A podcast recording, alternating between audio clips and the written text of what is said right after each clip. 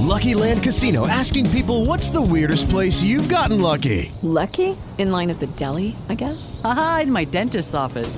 More than once, actually. Do I have to say? Yes, you do. In the car before my kids' PTA meeting. Really? Yes. Excuse me, what's the weirdest place you've gotten lucky? I never win and tell. Well, there you have it. You can get lucky anywhere playing at LuckyLandSlots.com. Play for free right now. Are you feeling lucky? No purchase necessary. Void where prohibited by law. 18 plus. Terms and conditions apply. See website for details.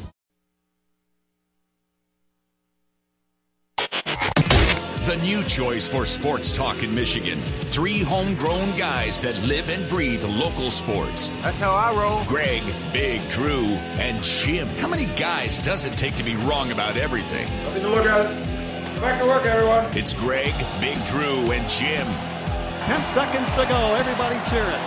Beau Bennett out the center, fires it. Jimmy Howard sticks it into the corner.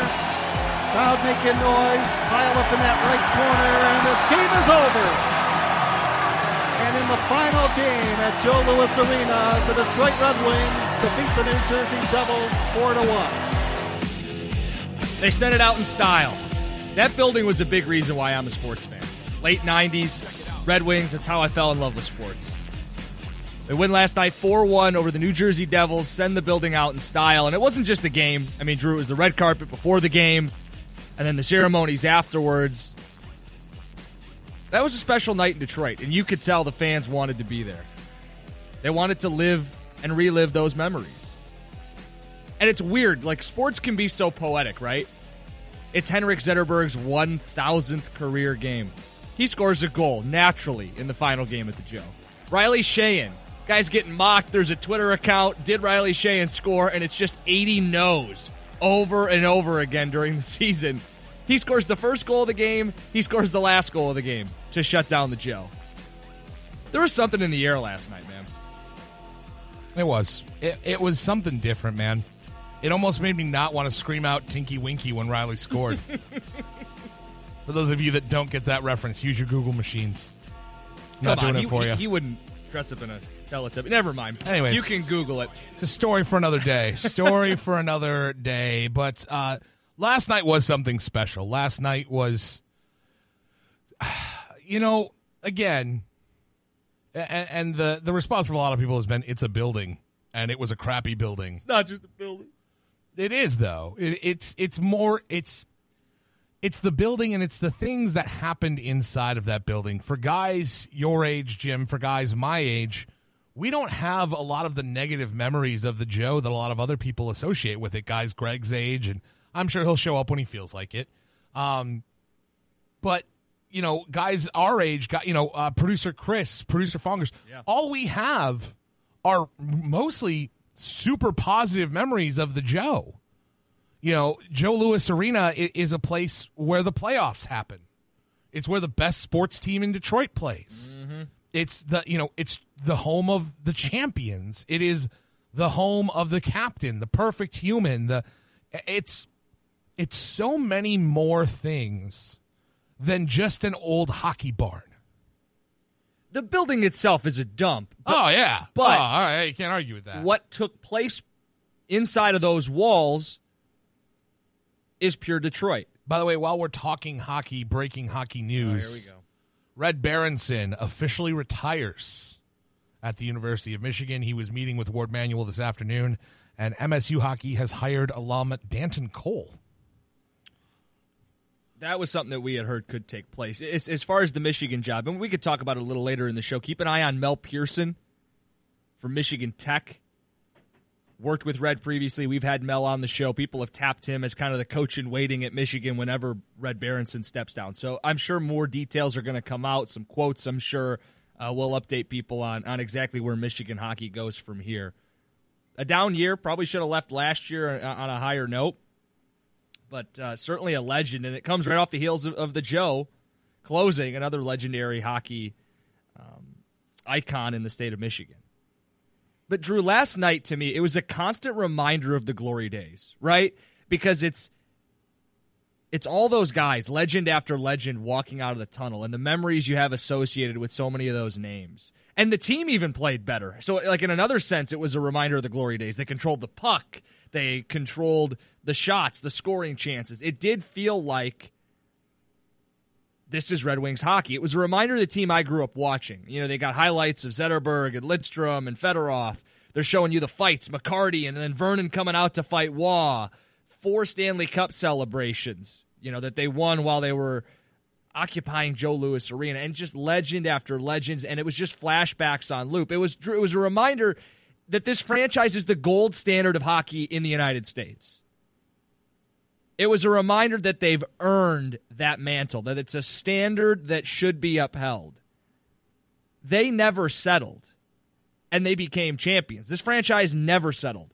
And that's why we were able to have those memories, why we were able to have those championships and those characters play hockey in Detroit. They didn't settle when they gave away a car per game to grow attendance in the early 80s. They didn't settle when they snuck Sergei Fedorov into the country back in the old uh, USSR days you know, the cloud of darkness. They didn't settle when they went out and got the greatest living coach on the planet in Scotty Bowman. They didn't settle when they got Brett Hull and Luc Robitaille and traded for Dominik Hasek. They never settled. They demanded excellence. And that excellence was on display last night. I'm just shocked that you, Jim Costa, are happy that they won that game. I, I understand last game at the Joe Louis Arena, it's a big deal, but that also did potentially hinder their draft position with that one more win, didn't it? Uh, they're going to be seventh. I think it was going to be sixth or seventh either way. Right. No, so the, is the is the happy feels leaving the Joe worth dropping a spot in the draft? Well, first of all, the lottery is going to settle it out. Okay. Um, all right. And no, I mean, listen, I wanted them to lose a lot of hockey games down the stretch, and honestly, I'm not even thrilled that they won the game last night. I, to me, last night was about pregame and postgame pregame and postgame. The red carpet, the players coming back, the postgame, the memories, the the storytelling. That's what last night was. Honestly, I, am not thrilled that they won the hockey game. but uh, you know, the other thing that I took away, in addition to it being a reminder for how great this franchise has been, you also thought about it and you said, "Boy, it's also a reminder of of where they're not right now." Right? They left the building not making the playoffs. And it was a reminder that a, a franchise that never used to settle has started to settle. They've been settling since 2010. And last night was a reminder that the mighty have fallen. They're a shell of the proud past that they were honoring last night. Eh, you know, and you got to look at it and say, listen, the building's changing. That's fine. It was almost oddly poetic, though. Speaking of sports being poetic, that as the team drifted away from the excellence that Joe Louis Arena housed, the building followed. Right? I mean, they, they have not been a relevant hockey Stanley Cup contender since 2010, 2011. It, it's time for a new era, and, and a building comes with it. So, in a lot of ways, I'm sad because this is a place where I became a sports fan. But it's time for a new era, both with the roster and, and the building will accompany that. It is, and, and you know, it's just it was bittersweet. You know, it was bitter because you know they're going to get a, a, barn that's befitting of their greatness next year as as a franchise. Not this team specifically, but the history of the franchise. But the history of the franchise, the greatness that is the winged wheel, and it's it's time for the move. It's time for it to happen. It's time for modernized bathrooms. no troughs? You no troughs. So? I swear by everything holy if there if there's one a, trough. No, no, even as like a joke if there's a trough. No, that's not it's not funny. An honorary trough. A some, symbolic some trough. type of gold plated trough somewhere. I'm just saying it'd be nice. It'd be a nice touch. it would not be a nice touch.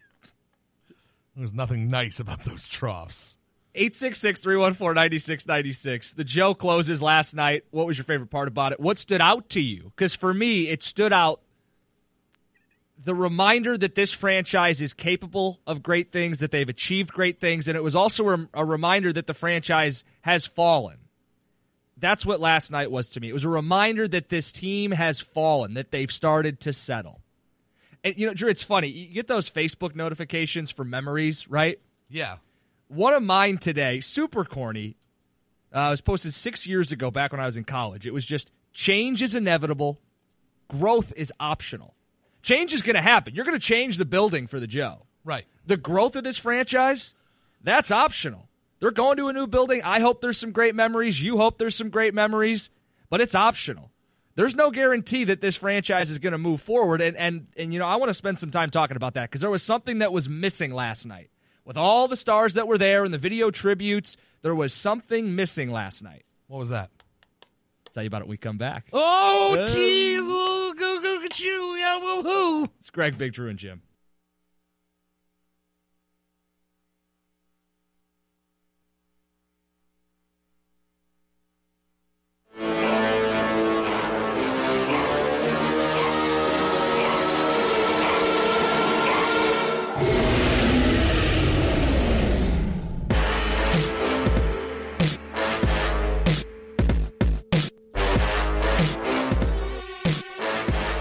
Red Wings closed the Joe out in style last night. Red carpet show beforehand, 4 1 victory. They actually played like the Red Wings of yesterday. And then they closed it out with an epic ceremony.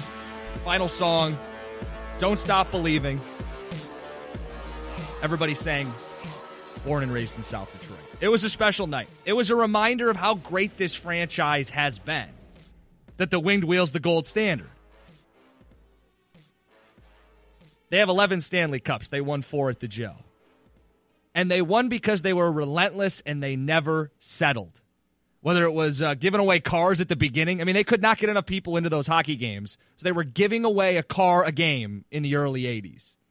To the 90s, where, listen, you want to get some Russian players? You're going to smuggle them in. You're going to get Fedorov on a plane and you're going to fly him over to this country and you're going to add him to your roster. And he was a, a pivotal part to championships. You're going to trade for Brendan Shanahan. You're going to you're going to put yourself out there and take some chances. You're going to throw money at big name free agents. You're going to get Brett Hull and Luc Robitaille. You're going to trade for the Dominator and Dominik Hasek. You will not settle. You will go for Stanley Cups. Last night was a reminder that this franchise has accomplished so much. It was a reminder of, of what made me a sports fan. You won't even admit that you're rebuilding. That's that's But- how set on it you are. But hold on, Drew. But I think that's the difference here. While it was a reminder of all those good things, it was also a reminder that a team that never used to settle kind of started to settle, right? Right? I mean, they've kind of started to settle. Here we go. They've become a whole bunch of mediocrity. Well, they have. I mean, I know this is a bit that I've I've been doing for a while now, but last night showed you they're not what they used to be. They're a shell of their of their old self. well, and and the one thing that wasn't and never has been a shell of itself has been the fans. Right. I mean, last night, you know, Ryan posted on our Facebook page said he can't call in, but he loved everything, uh, including the 30 plus octopi on the ice. Um, Mike Mulholland, one of the uh, great photographers in this state, we retweeted it at Greg Drew and Jim on Twitter. He had a picture of all the octopi in a bucket and just said, "Sorry, PETA." Like it's it's been one of those things that as you kind of watched this team begin to I, I guess deteriorates the right word, isn't it, Jim? I'm trying to think of a better one, and erode. I can't. Yeah, well, they're yeah, they're synonyms, so it'll work. But as you've watched this team deteriorate, you kind of start to become this thing that I never thought Red Wings fans would become, and it's something that you, we make fun of in other franchises, where you see fans having to lean back on the yeah, but look at all the cups we did win. And that's what last night was. Wasn't last night like Michigan football fan? last night was like a lot of the fan bases that we pick on, man. It, Yeah. it really, really was. It was, yeah, but look at all the hardware that we have won in the past. Well, and I was happy they celebrated it, but there's the juxtaposition of do you see what's not continuing? Do you see how this has stopped? Do you see how you're playing a regular season hockey game and then waving bye bye to this historic arena? There's a reason for that. Please don't ignore the man behind the curtain. And they tried to. And Drew, that was the thing that was missing last night. Did you notice that Ken Holland was barely a part of last night's festivities? Maybe he was too emotional, Jim. They showed him one time on the television broadcast, and it was him just kind of hanging over the rail alone, sitting by himself. It was very odd, just one TV shot of it. Everyone celebrating the history of the Joe, and he's noticeably left out. And when Steve Yzerman stepped up to speak, did you hear what people chanted? Well, if uh, if people didn't hear what was chanted, they can hear it right now.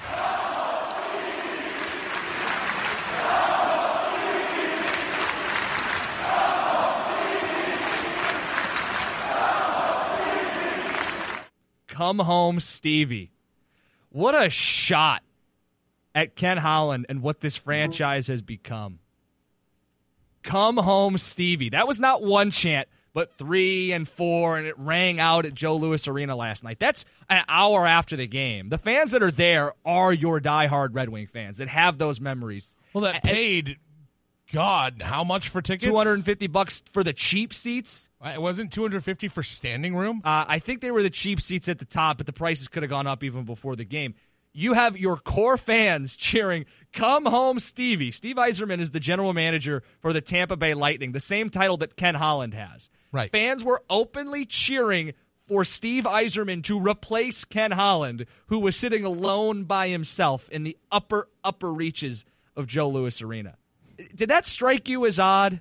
that Ken Holland was so removed, so detached from last night? Do you think he feared being booed? I mean, why do you think he wasn't a part of that? I don't know. I mean, you are the president of the Ken Holland Haters fan club. Thank you. You guys meet monthly. Yes. Dues Uh, are due, by the way, uh, next Tuesday. You guys send in your dues. You don't want to miss out. Um, but Matt tweeting basically your sentiments, Jim, to us at Greg Drew and Jim.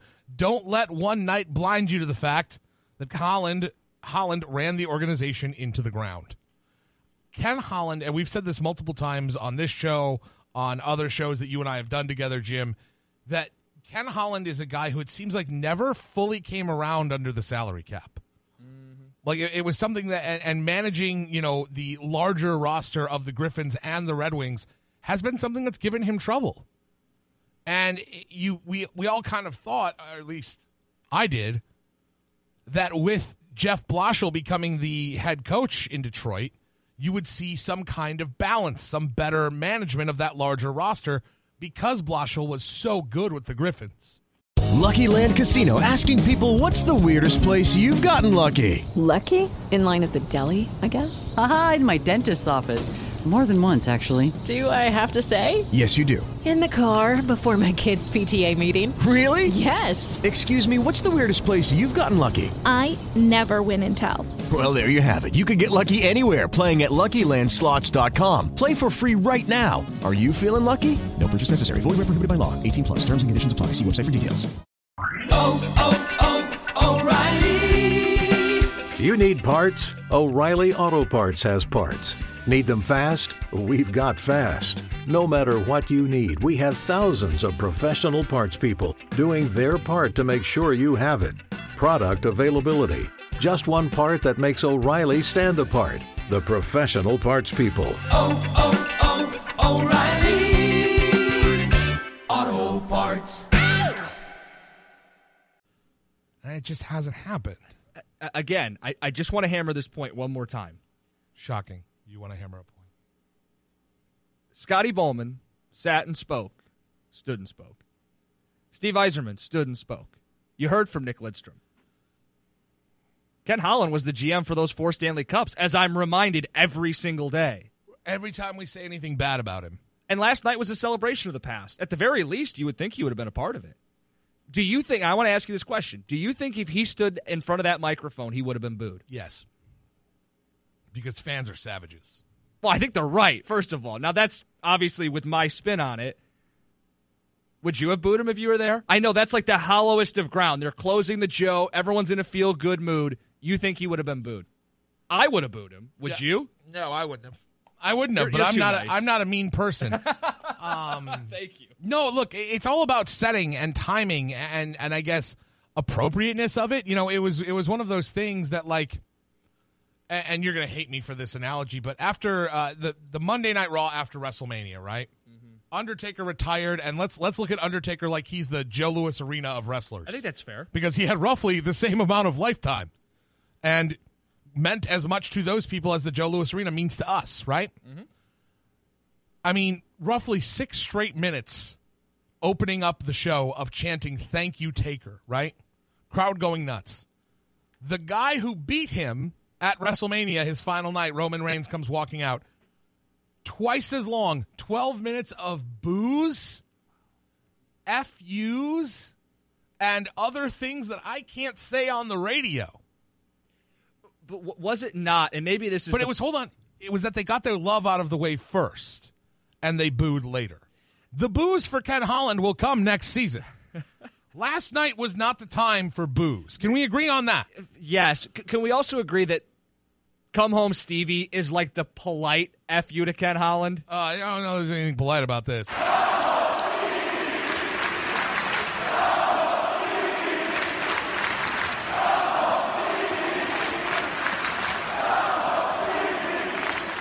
That's not a small amount of fans either. That's not like one section got it going or like one group of people got it going. That was the arena. Well, I think that was a moment where you had to look at it and think, boy, we're here to honor Steve Yzerman, Nick Lidstrom. We're here to honor Brendan Shanahan and Sergei Fedorov, and we're here to honor Chris Osgood and Mike Vern. And the names go on and on. All of the great players that played at the Joe. We're here to honor all of them. And, and why are we at the Joe? Why are you at this building that we all call a dump with, with troughs and stale beer smell? Why are you here? You're here because of the greatness that happened inside of that building. And that greatness that happened inside of that building, it's gone, right? Right. It, it's eroded. I mean, I don't know what word you used earlier. It's it's falling apart. Deteriorating. It's deterior. The greatness that got everybody into that building is gone. And in that moment, you go, "Well, who can bring it back?" And Steve Yzerman standing there, and you think, "Boy, he was the captain. He ushered in this era when they drafted him in '83. Everything changed." And then Ken Holland is, is sitting up there by himself alone, and you're going, "He he has watched this team erode. He's a reason." Why we're not in the playoffs right now. He's a reason why this team's not a contender. Because to be honest, I don't really care if they're in the playoffs as much as I think they need to become a contender again. And I think that's what it comes down to. 866 314 9696. What did you think of the last game at the Joe? The, the ceremony beforehand, the game itself, and the post game? 866 314 9696. That's 866 314 9696. Uh, of course, you can always hit us up on Twitter at Greg Drew and Jim and comment on Facebook, Greg Drew and Jim. Or you could just eventually show up for work and then you can get your thoughts in like Greg. Shut up, Drew. You shut up. Oh, Greg's here today. you shut up. I I come with breaking news. What do you got? Mo Wagner and DJ Wilson have declared for the NBA draft. Without agents, though. That part is Yes, key to note. correct. Uh, that gives them I was going to until. say that. I'm just I making was just key teasing. notes. I was I was trying to make people scared. That gives them until May 24th to remove their names and return to school. Correct. Correct. well, Greg, what'd you think of the festivities? Uh, I thought it was fun to watch. It was. I mean, look, you're not going to get me to tear up over that dive, but um, but I mean, it was cool. I'm glad the fans enjoyed it. I mean, I, I watched almost the whole thing. I thought it was pretty cool. Um, I know, I know that Jim had wood though over the uh, Holland stuff. Oh, I dude, mean, you I should knew have heard it. him. You should have seen the like grin on his face. It was like a it was like a wolf that saw a wounded bird in the brush. Oh, look, there's Kenny. But Greg, Kenny's up there in the in the lofts. He's not even coming down. Look at him. Look at him up there. Oh, I'm gonna rip him apart. What, come on now. Was that not a giant FU from the fans? Come Well, of course it home, was. Stevie. You know what though? Here's the thing. Don't you think they would have done that to any sitting GM had Yzerman showed up? I mean, unless you just won a cup. So do you think that's more about Yzerman being back or more about Ken Holland being back? It's more about Yzerman. Uh, I think it's more about Yzerman. it's so much more about Yzerman. I mean, they dude. love him. There's a connection there. They love Steve Yzerman because it is weird that the Tampa GM spoke, but not the Detroit GM. That's weird. Look, there's That nothing is- that's not that odd is about weird. it, but maybe Holland knew he would be booed and was just like, "Nah, I'm good." Do you think he was hiding? No, I know Jim thinks that. no, yeah. Well, Jim thinks every negative thing possible. He was hiding, and while he was hiding, he was selling drugs to children. That's why he was hiding. There were a couple Yeah. of puppies he kicked when he was oh up there. yeah, It he was like, "Bring me another puppy to kick." He punted him down. So what the- did you think of Karen Newman coming out and singing? at the end? Well, she sang at the beginning. Well, yeah. I mean, she did the anthem, which is classic, Yeah, and then uh, she sang. What did she sing, the Faith Hill song. Yeah. Uh, she sang um, "There You'll Be" by Faith Hill, or something like that. Yeah, it was a good song. I mean, I don't know. I mean, they were trying to suck tears out of you, Oh yeah. Well, that's because that was the only reason to watch that game. but but was it really tearful? I mean, did you tear up? Jim. Jim. I mean, someone was cutting onions in my apartment. That's all I'm saying. Are Jim you teared up. No, I didn't cry over it, but it Jim was, it was- cried. But no, it, I I found it very emotional because I, I've told you guys this. Yeah, I mean, there that building and that team is a major reason why I'm a sports fan. The late '90s Red Wings were the team I, I Stayed. okay. Well, you're just a, you're just such a man. You're Greg. overly emo. You're just a, you're a chick. Did you cry when Yzerman lifted the cup? Please tell me you didn't. No, You were not. You were only five. Okay. um, So you could have been crying over something completely it unrelated. could have been yeah, unrelated. right. Like you might have pooped your pants or something. Needed your diety changed. I know. Great. that was a Um, celebration of the last 20 plus years of Red Wing hockey. That's what last night was. Absolutely, it was celebrating the era. It's more about uh, time than the building. Yes. You know, it was about a place and time, and that was fun. It's like um, it's kind of like when you lose a dog, right?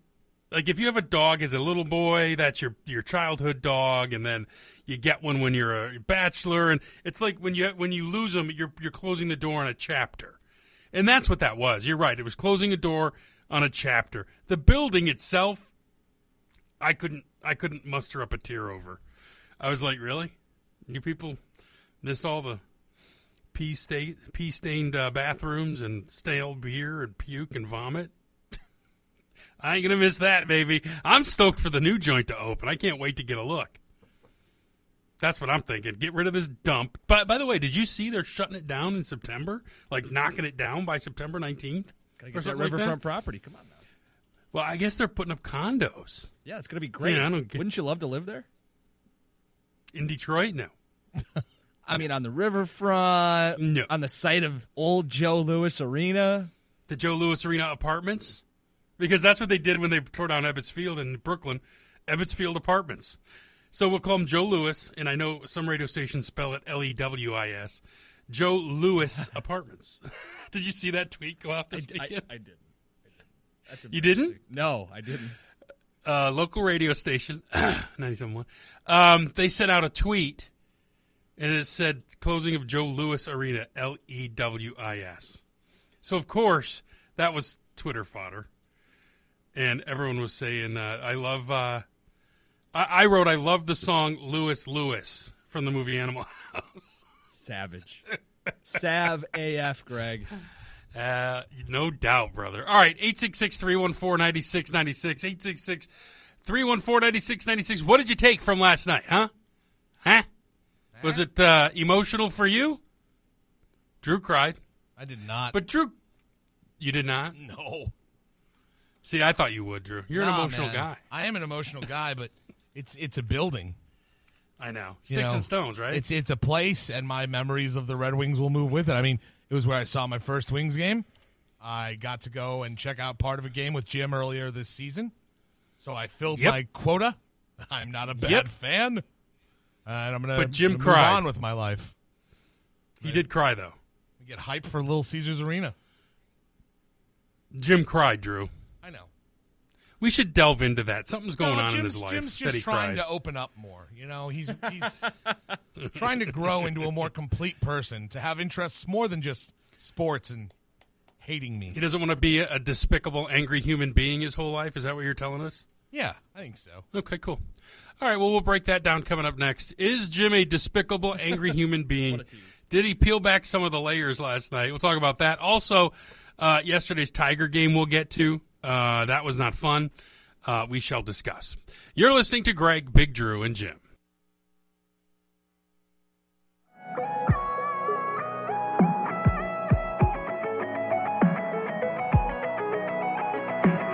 All right, welcome back. It's Greg, Big Drew, and Jim. It's a Monday after opening day.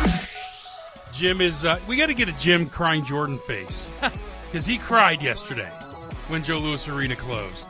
If someone And- wants to make that for us, Yeah, we would appreciate that, and we would go ahead and we would social media that and put it on our website and make fun of Jim with it. Anybody else shed a tear over Joe Louis Arena?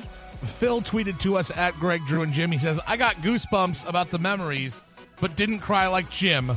I'm glad he's opening up." Yeah, Jim was weeping openly.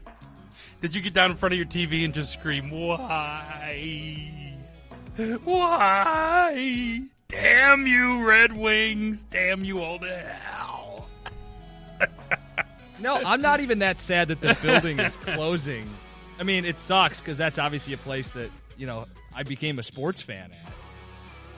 I was sad because they're not that team anymore. You know, like that's No, that realization. Like you- you watch all these great people walk through the building and walk out of the tunnel, and you see all the highlights, and you go, "Boy, that's the team that I loved watching. That's the team that brought me all these memories, and that team doesn't exist anymore. That team's not here anymore. That's the realization that I thought was sad. I wasn't sad that the building was closing. I, I enjoyed the celebration last night. It was emotional. The only thing that got me sad was just knowing th- they're not that team anymore. And you kind of always knew that, but when you put it and you juxtaposition it with everybody else that was there and all the Stanley Cups, and then you look at what you've got and you go, that's not the same thing. We don't have that anymore.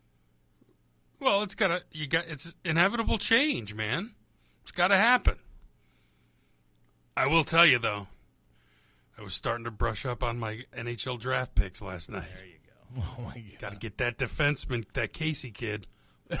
I had to Google, "Does the NHL have a draft?" I'm always surprised when it's yes.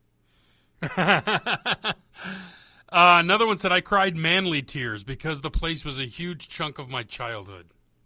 Nothing wrong with that. It's fine, bro. I, I I would tell you there's something missing in your life if you're crying over an arena. Nah. I get people who cried. I understand it. I understand it. I don't. I don't. I don't. That, it kind of creeps me out. Hold on, there. have you ever have you have you ever cried at a movie, Greg? Uh, only with dogs. Okay, but non-dog related movies. No. Yeah. See, you you you have a uh I think you have a hard time I'm a identifying with things that don't like personally impact you. The Joe closing personally doesn't impact you at all because now you just get to pee in nicer bathrooms. Right. I get to pee in nicer bathrooms. I get to pay more for beer. Um, and it's not going to st- stink like hot ass in the arena that I go to anymore, and that's fun. Bingo. So that'll be nice. yeah. Um, but I had that with the Palace, and they're closing that too tonight. Has there ever been a a place that closed t- two stadiums in, in two days? Do, do you realize after And, uh, hang on, tonight? is the Palace actually closing? Oh, here we go. Well, no, no, no, I mean, I get that Well, it's not technically right, Right. away. They're going to sell it and demolish it. Yeah. Right. That's that's my thing, and I think that's part of why. And I know I missed you guys debating this last week, but I think that's part of why you're not seeing the outpouring of emotions. You know, you're not seeing the outcry of the Palace. Oh my God, I saw so many Black Eyed Peas concerts there. Okay, but what's the difference? Because you're never going to watch a basketball game there again, just like you're never going to watch a basketball, a, a hockey game at the Joe again. But you're never going to watch anything at the Joe again, right? You're right, but yeah, but that's the the point is though is I think they're gonna they've already said that no one's buying the stadium; it's going away, Right. and so tonight's the last chance. I mean, are they even going to really bid on concerts? I I would keep making money as long as it's open. Why As not? long as the door, yeah, as long as the door's still there and someone owns it. as they say, make hay while the sun shines. Yeah, that's true. But for me, it's like you know. You own a house, but you're going to go rent an apartment. I don't get that. So anyway, they're going to close it tonight That's for not even gonna- basketball. it's not even going to go rent an apartment. You're going to go timeshare a condo. Yeah, right. Like a really With a- swanky, over-expensive condo. Well, but there's going to be certain concerts. I mean, it's probably not going to be the top tier acts. They're going to go to Little Caesars Arena, but there's Right. still a niche audience, right? That could still go to the Palace. Not not long term. I don't know. I'm Truck- just truck pulls. sure. Wow. I know that's so. Well, the- so Jim's going to weep over the, the, truck the pulls. Silverdome, Right. the Silverdome parking lot was hosting drag races. But isn't that how you want your stadium to go out though? Is with a big event? Would you want to go out with the Uh, track pull or the truck pull? Oh, did you hear Keating last night? Oh, Did you hear what he said when he closed it out? uh, It was cringeworthy. Hear this, Drew. He said, maybe it was a good thing the playoff streak ended. Hello, it is Ryan, and I was on a flight the other day playing one of my favorite social spin slot games on chumbacasino.com. I looked over the person sitting next to me, and you know what they were doing? They were also playing Chumba Casino. Coincidence? I think not. Everybody's loving having fun with it. Chumba Casino is home to hundreds of casino style games that you can play for free anytime, anywhere even at 30,000 feet. So sign up now at ChumbaCasino.com to claim your free welcome bonus. That's ChumbaCasino.com and live the Chumba life. No purchase necessary. VGW Group. Void were prohibited by law. See terms and conditions. 18 plus.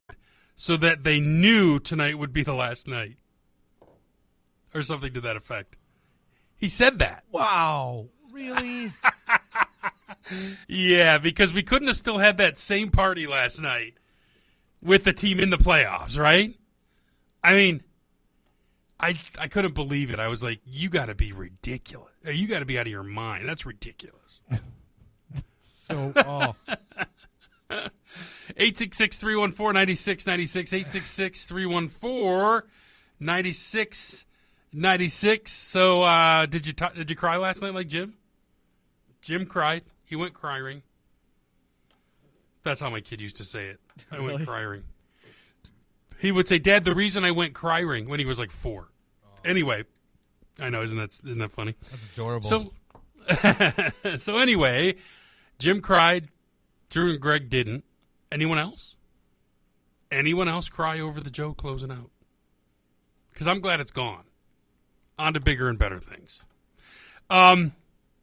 So yesterday, how'd you feel about how that game ended yesterday, Jim? Tigers lose the game after taking a four to three lead on the Castellanos home run, and here comes Big Butt Rondon. Or as I've been calling him, round one. Round one. Did you see his ERA? By the way, it's fifty. Oh. in two innings. no, it's not. That's First how of many, all, no, no, hold on. It's 50. That's how many pounds of beef he ate yesterday. I will not allow you to shame Bruce Rondon. His ERA is forty point five for your information. you got me. Uh, I mean, when he came in, did he? He walked the first two guys, right? He walked one, then gave up a single, and then intentionally loaded the bases. Yes. Uh, It only took seven pitches, which I mean, really effective work. way, way to go. He, he came in and he was throwing ninety four, which right away was like, oh, uh, something's up here with Bruce. Bruce. Well, number one, he's fat. No. Hey, wait a minute. Yeah, it's Careful- ridiculous. He's, careful he you went go full with this. Bartolo. Careful where you go with this. He went full Bartolo Colon. Drew, I don't care if you and I are fat. We're not pitching. Yet. We're allowed. And he so he goes. So, so the question Jim got on Twitter is what, what kind of piqued our interest in this. Jim said somebody tweeted at Jim and said, "Is this on Ausmus?" And I thought, well, why would it be on Ausmus? At some point, players play, right? Rondon's job is the setup man.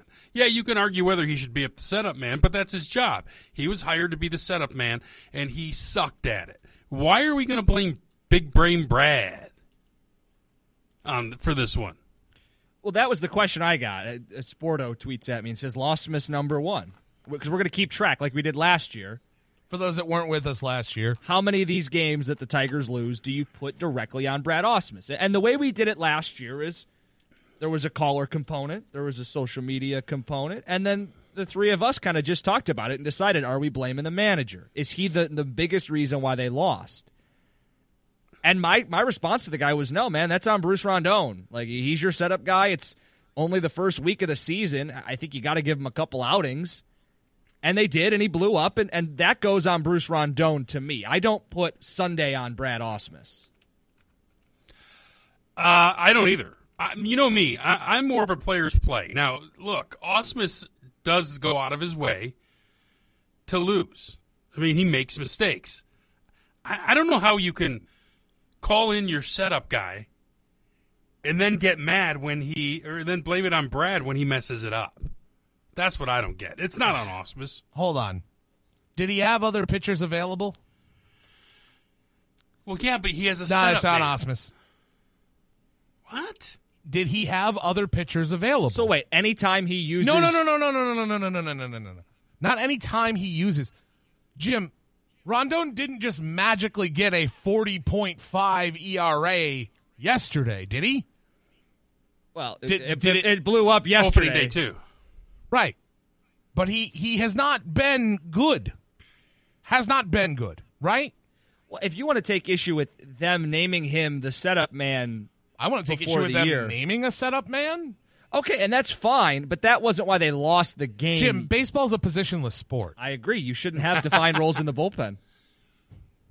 You should play the matchups. Anyways, uh no, look, it's it's to me, you went to a guy who you knew has not been pitching well in a situation where you needed someone to pitch well.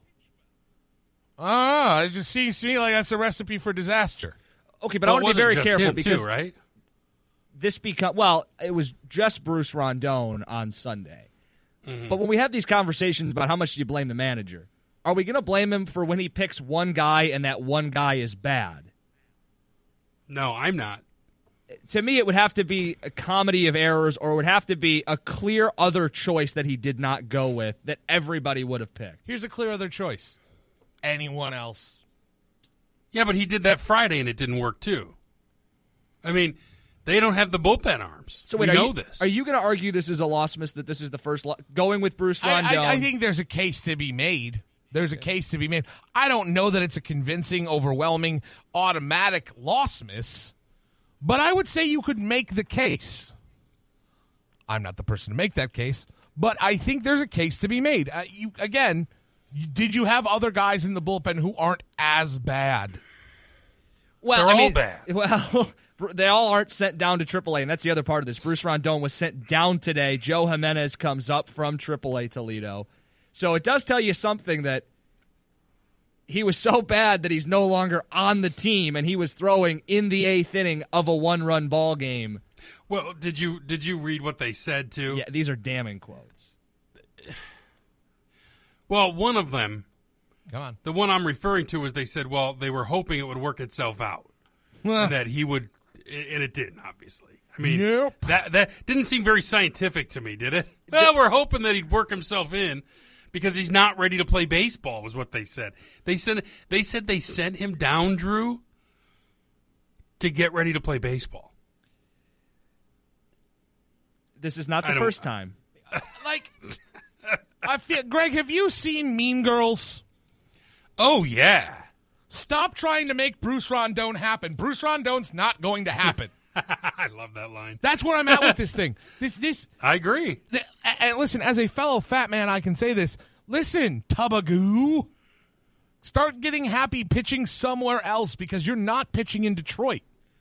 Be done. Th- these were some of the quotes. This is from Al Avila. He said it's more about control and command. He's got to command the fastball, and right now he hasn't shown that to us early on. He needs to get in better shape and lose a little weight.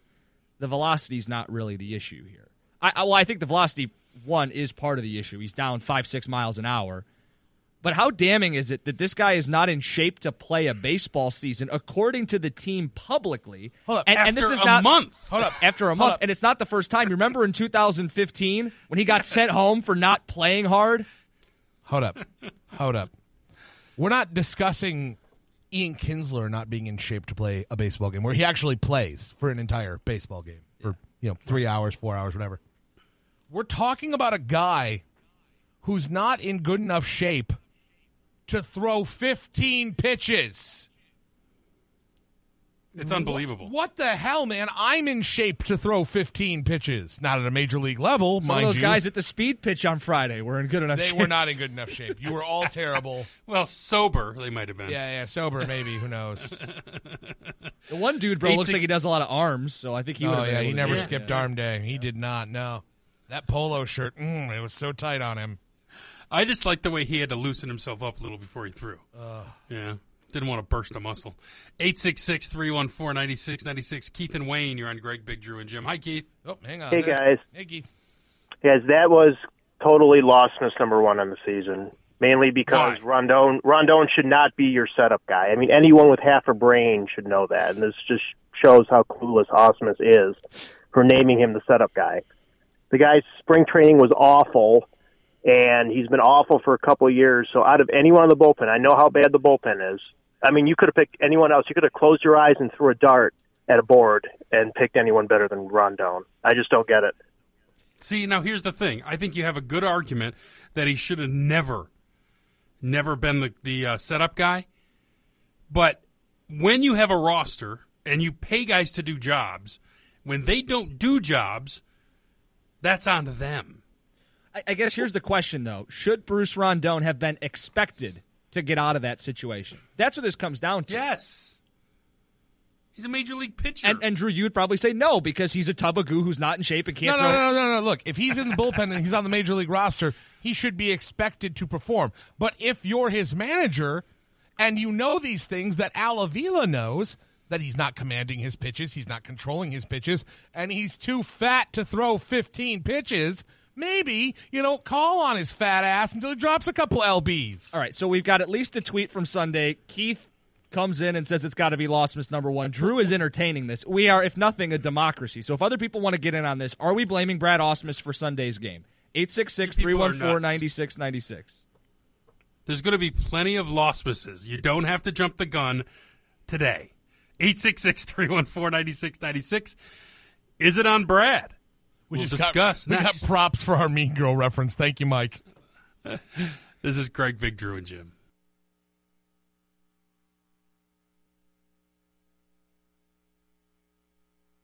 I, I need to know why, people. I don't get it. If you hire a guy to do a job and he doesn't do the job, it's on him. It was fully expected that Bruce Rondon would come in and get outs. I mean, Justin Upton didn't help, but he came in and he was and he was wild again. Walked one, gave up a hit, and then intentionally walked another. By the way, he didn't have to throw the four pitches. That was the first time, right? I think so, yeah. For the Tigers, that they just said put him on, yeah. Well, Saved a whole ten seconds. And I'd say this: what that was the sixth game of the season Yeah. or fifth game. Either way, you're in the first week. Yes, it was the fifth. The fifth The game of the two. season. Is is it definitive that you can't use Bruce Rondon in the eighth inning four games into the year? That was the fifth. I don't think it was definitive. Now, if we're in May and Rondon's got an ERA of 40 and a half and they threw him out there, then I would blame Brad Ausmus for picking the wrong reliever. But I think it's too early in the year to have written off Rondon going into that game, right? Right. That's kind of my sticking thing. Now, they've sent him down now, and now his ERA is 40 and a half. If they used him, if they had kept him up and used him today in the eighth inning, then you go, okay, Brad, are you brain dead? But after only one bad outing, you were done with him? Like, Drew, that's what I don't get. Because your thing is why go to Bruce Rondon? My thing is, isn't it too early to be critical of Bruce Rondon? No, it's not too early. It's not like this. Was is his- it too early? No, it, Bruce. It's Bruce Rondon, right? This isn't his first go round, right? No, last year he was actually a pretty good reliever. For a while. Eh. But then he had to get sent down because he didn't know how to behave. That was two years ago. Oh, I'm sorry. I'm mixing up when he sucked. Uh, listen, he has a checkered Wait, wasn't it at the end of last year? End of 2015, he was sent home for his attitude. Last year was God, I, 2016. thought, I felt like it was last year. Yeah, I, I felt, I felt- felt like it was last year. Okay. Uh, last year, he had an ERA in the twos, a whip under one. He only threw like 35, 36 innings. Came into this year, had a bad spring, and then threw Came well against Chicago. He is fat, yes. He, yes, he is fat. And then had a bad in outing. Had a bad outing on Friday. Should Brad have sent him down then? Should he have avoided using him in the eighth inning? If you believe that, then you can call it a loss miss. Right. I just think that's too early in the season to have made a decision that he is garbage and should not be used. Well, Scott tweeted to us at Greg Drew and Jim, and Scott says maybe Ausmus put Rondon out there knowing he was out of shape to show the GM that he wasn't ready. But does the GM make the roster decisions, like who's on the final roster? Doesn't Brad do that? I think they both do. Right. Yeah, yeah, hmm. Matt, Ausmus hired Rondon to get outs, which shows how dumb Ausmus is. Losmus. Well, that's that might be. He might be dumb. For selecting him to start the year in that role. whoa, whoa, whoa, guys! Right, he right. Is a, he is an Ivy League grad. We shouldn't really call him dumb. Joe went to Dartmouth. Did you know he he's got Mensa brown eyes? 866 314 9696. We're going to do this all season long when there's a controversial loss. If, if Brad Ausmus makes a questionable decision, we sort it out on this show. We decide if we're actually going to blame the manager and if it will go down as a loss miss. My vote right now is no. Greg, your vote is No, not that one. No. we had Uh, a, and my my my deal is though is there's going to be plenty of time to to pin losses on Ausmus. Why are we rushing to judgment on this one? people Just like blood. let it breathe. Let it breathe. He sucks. We know he sucks as a manager, and they're not going to win with him. Drew, your vote But is let's not put unfair things on him. That's fine. My vote is that this is a loss miss. Okay. That's still my vote. I'm going to stick with it. Um, I, I still think you could have called on any other arm in your bullpen right there. If you got, if how's this? If Avila and Brad both knew he wasn't in shape, which is something you probably could have figured out. I don't know during spring training. That's, uh, that's crazy talk. Like, hey, hey, Bruce, we, you might end up in some long innings. Can you go? Can we throw? Can we uh, throw twenty five simulated pitches today? No. Where is my sandwich? Bring me a bowl of Captain Crunch. He's very fat. I don't think he stops with one of anything, yo. But I think it's easy to say today. Bring me three boxes of Twinkies. Nom nom nom. I think it's easy to say today when he gets charged with all those runs on Sunday and the numbers blow up and he was throwing 94 95. It's really easy to say, yeah, now he shouldn't be on the major league roster and they sent him down. But going into Sunday's game, like that's part of this too. You have to put yourself in that position. Did you feel like going to Bruce Rondon when they went to him was immediately a bad idea? Yes, but again, I I, did I am I am in the same like. Anytime we bring up Ken Holland on this show, you know Jim is eventually going to hate on him. Please Right. bank on that with me and Rondon. Okay. Like I, What about I have, you and what's Brad? that? Me and What big, about you and Brad? big brainy Are you Brad. hate him? I, I'll, I'll confess something right now. I loved the hiring when it happened. I loved it. He's cerebral. He's a thinking manager. He's gonna. He's not gonna get caught in the traditional tropes of the game. He's gonna use stats and analysis and really change the way the Tigers are doing. Oh no, now you're gonna manage exactly the same way Jim Leyland did, with less instinct or natural feel for the game. And less talent. Let's be honest. The team lost. With Lucky Land slots, you can get lucky just about anywhere. Dearly beloved, we are gathered here today to. Has anyone seen the bride and groom? Sorry, sorry, we're here. We were getting lucky in the limo and we lost track of time. No, Lucky Land Casino, with cash prizes that add up quicker than a guest registry. In that case, I pronounce you lucky. Play for free at LuckyLandSlots.com. Daily bonuses are waiting. No purchase necessary. Void where prohibited by law. 18 plus. Terms and conditions apply. See website for details. Yeah, yeah. So um, I'm I'm not a fan of Brad anymore. I don't hate him though. I like making jokes at the expense of him. And I'm with Greg on this. We're going to get a tally up to eight or nine this season. Right. I, I don't think we have to force it because he went to Bruce Rondon. Again, if this is May and Bruce Rondon had been a disaster and he was still using him in the eighth inning of a one run ball game, then I think you start to call into question does Brad Ausmus actually have a brain? And then it goes down as a loss miss. But I think in the first weekend of the season, when you're still trying to see is Bruce Rondon the pitcher from last year? Can he work through it? Is he a fireballer at 100 miles an hour like we've been waiting for him to be? And and they got their answer relatively quick. But I don't think it's his fault that in the first week he went to Bruce Rondon in a one run game. Right, and I think he fixed it by getting rid of him too. Like he's not going to put up with it anymore. He shipped him out. Right. Doesn't I that mean, count for something too? Clearly, eh, maybe Avila is trying to prove something this early season. I mean, because he has not been he has not been messing around. Can we bring up the second part of this, the Jimenez stuff? The Joe Jimenez What about stuff. Yeah, I ju- it's just it's interesting to me because last year we were told he's not ready, he's not ready, he's not ready, and he flew up through the minor league system. He started in high A ball last year. right. Everyone loves the guy. All the minor league writers just rave about him. He threw in high A, double A, triple A, and was ready for a September call up, and they never called him up. And now he's going to start the season. I mean, relatively start the season. He's going to begin with the Tigers now. He he could throw up to 100 miles an hour too. It's interesting that they were so anti Joe Jimenez last year and even in this spring, he was never really considered for a roster spot, and now he's the first guy up. So what's your point? I just want to know what changed. Like, doesn't this feel like everything changed very quickly? Bruce Rondon was going to Oh, figure it out, point. and Joe Jimenez was not a major leaguer yet. And on one outing on Sunday, Bruce Rondon is no longer fit to be a major leaguer, and of course, Joe Jimenez can come up and help the team. Do- But don't you think they're just pissed off and done with him? I know I would be. I mean, after after Friday and after Sunday, I. Why wouldn't you be totally done with Rondon? By the way, game right now, it's 1 1 in the eighth. And uh, Chris Sale's still pitching. Chris Sale is amazing. And uh, K Rod is warming up. He would throw uh, the How many top of the pitches ninth. 95? 96 now, yeah. I don't have an issue with what's potentially going to happen. I know some people freak out about that, but you go to K Rod in the top of the ninth, right? If it's not Yes. a safe because there's not going to be a safe situation at home. By the way, did you guys see this uh, this tweet from uh, from Justin Rose over at XYZ? No.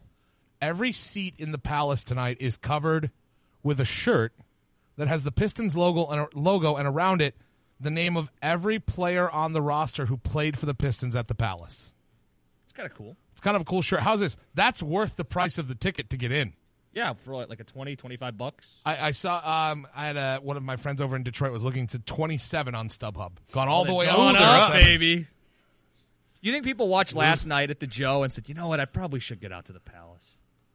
Well, there's a lot of stars coming in for it. Is Fox Like- Sports Detroit going to blow it up like they did last night? Maybe Because I feel like they're not, right? I d- Don't you feel like this? I, I read on Twitter today they're doing a normal shoot around. There's nothing special if you show up early. No. You're just going to. But can we be honest? The red carpet's stupid. How dare you? Oh, come on. I needed to see that lady get her, her guitar signed, all right? Oh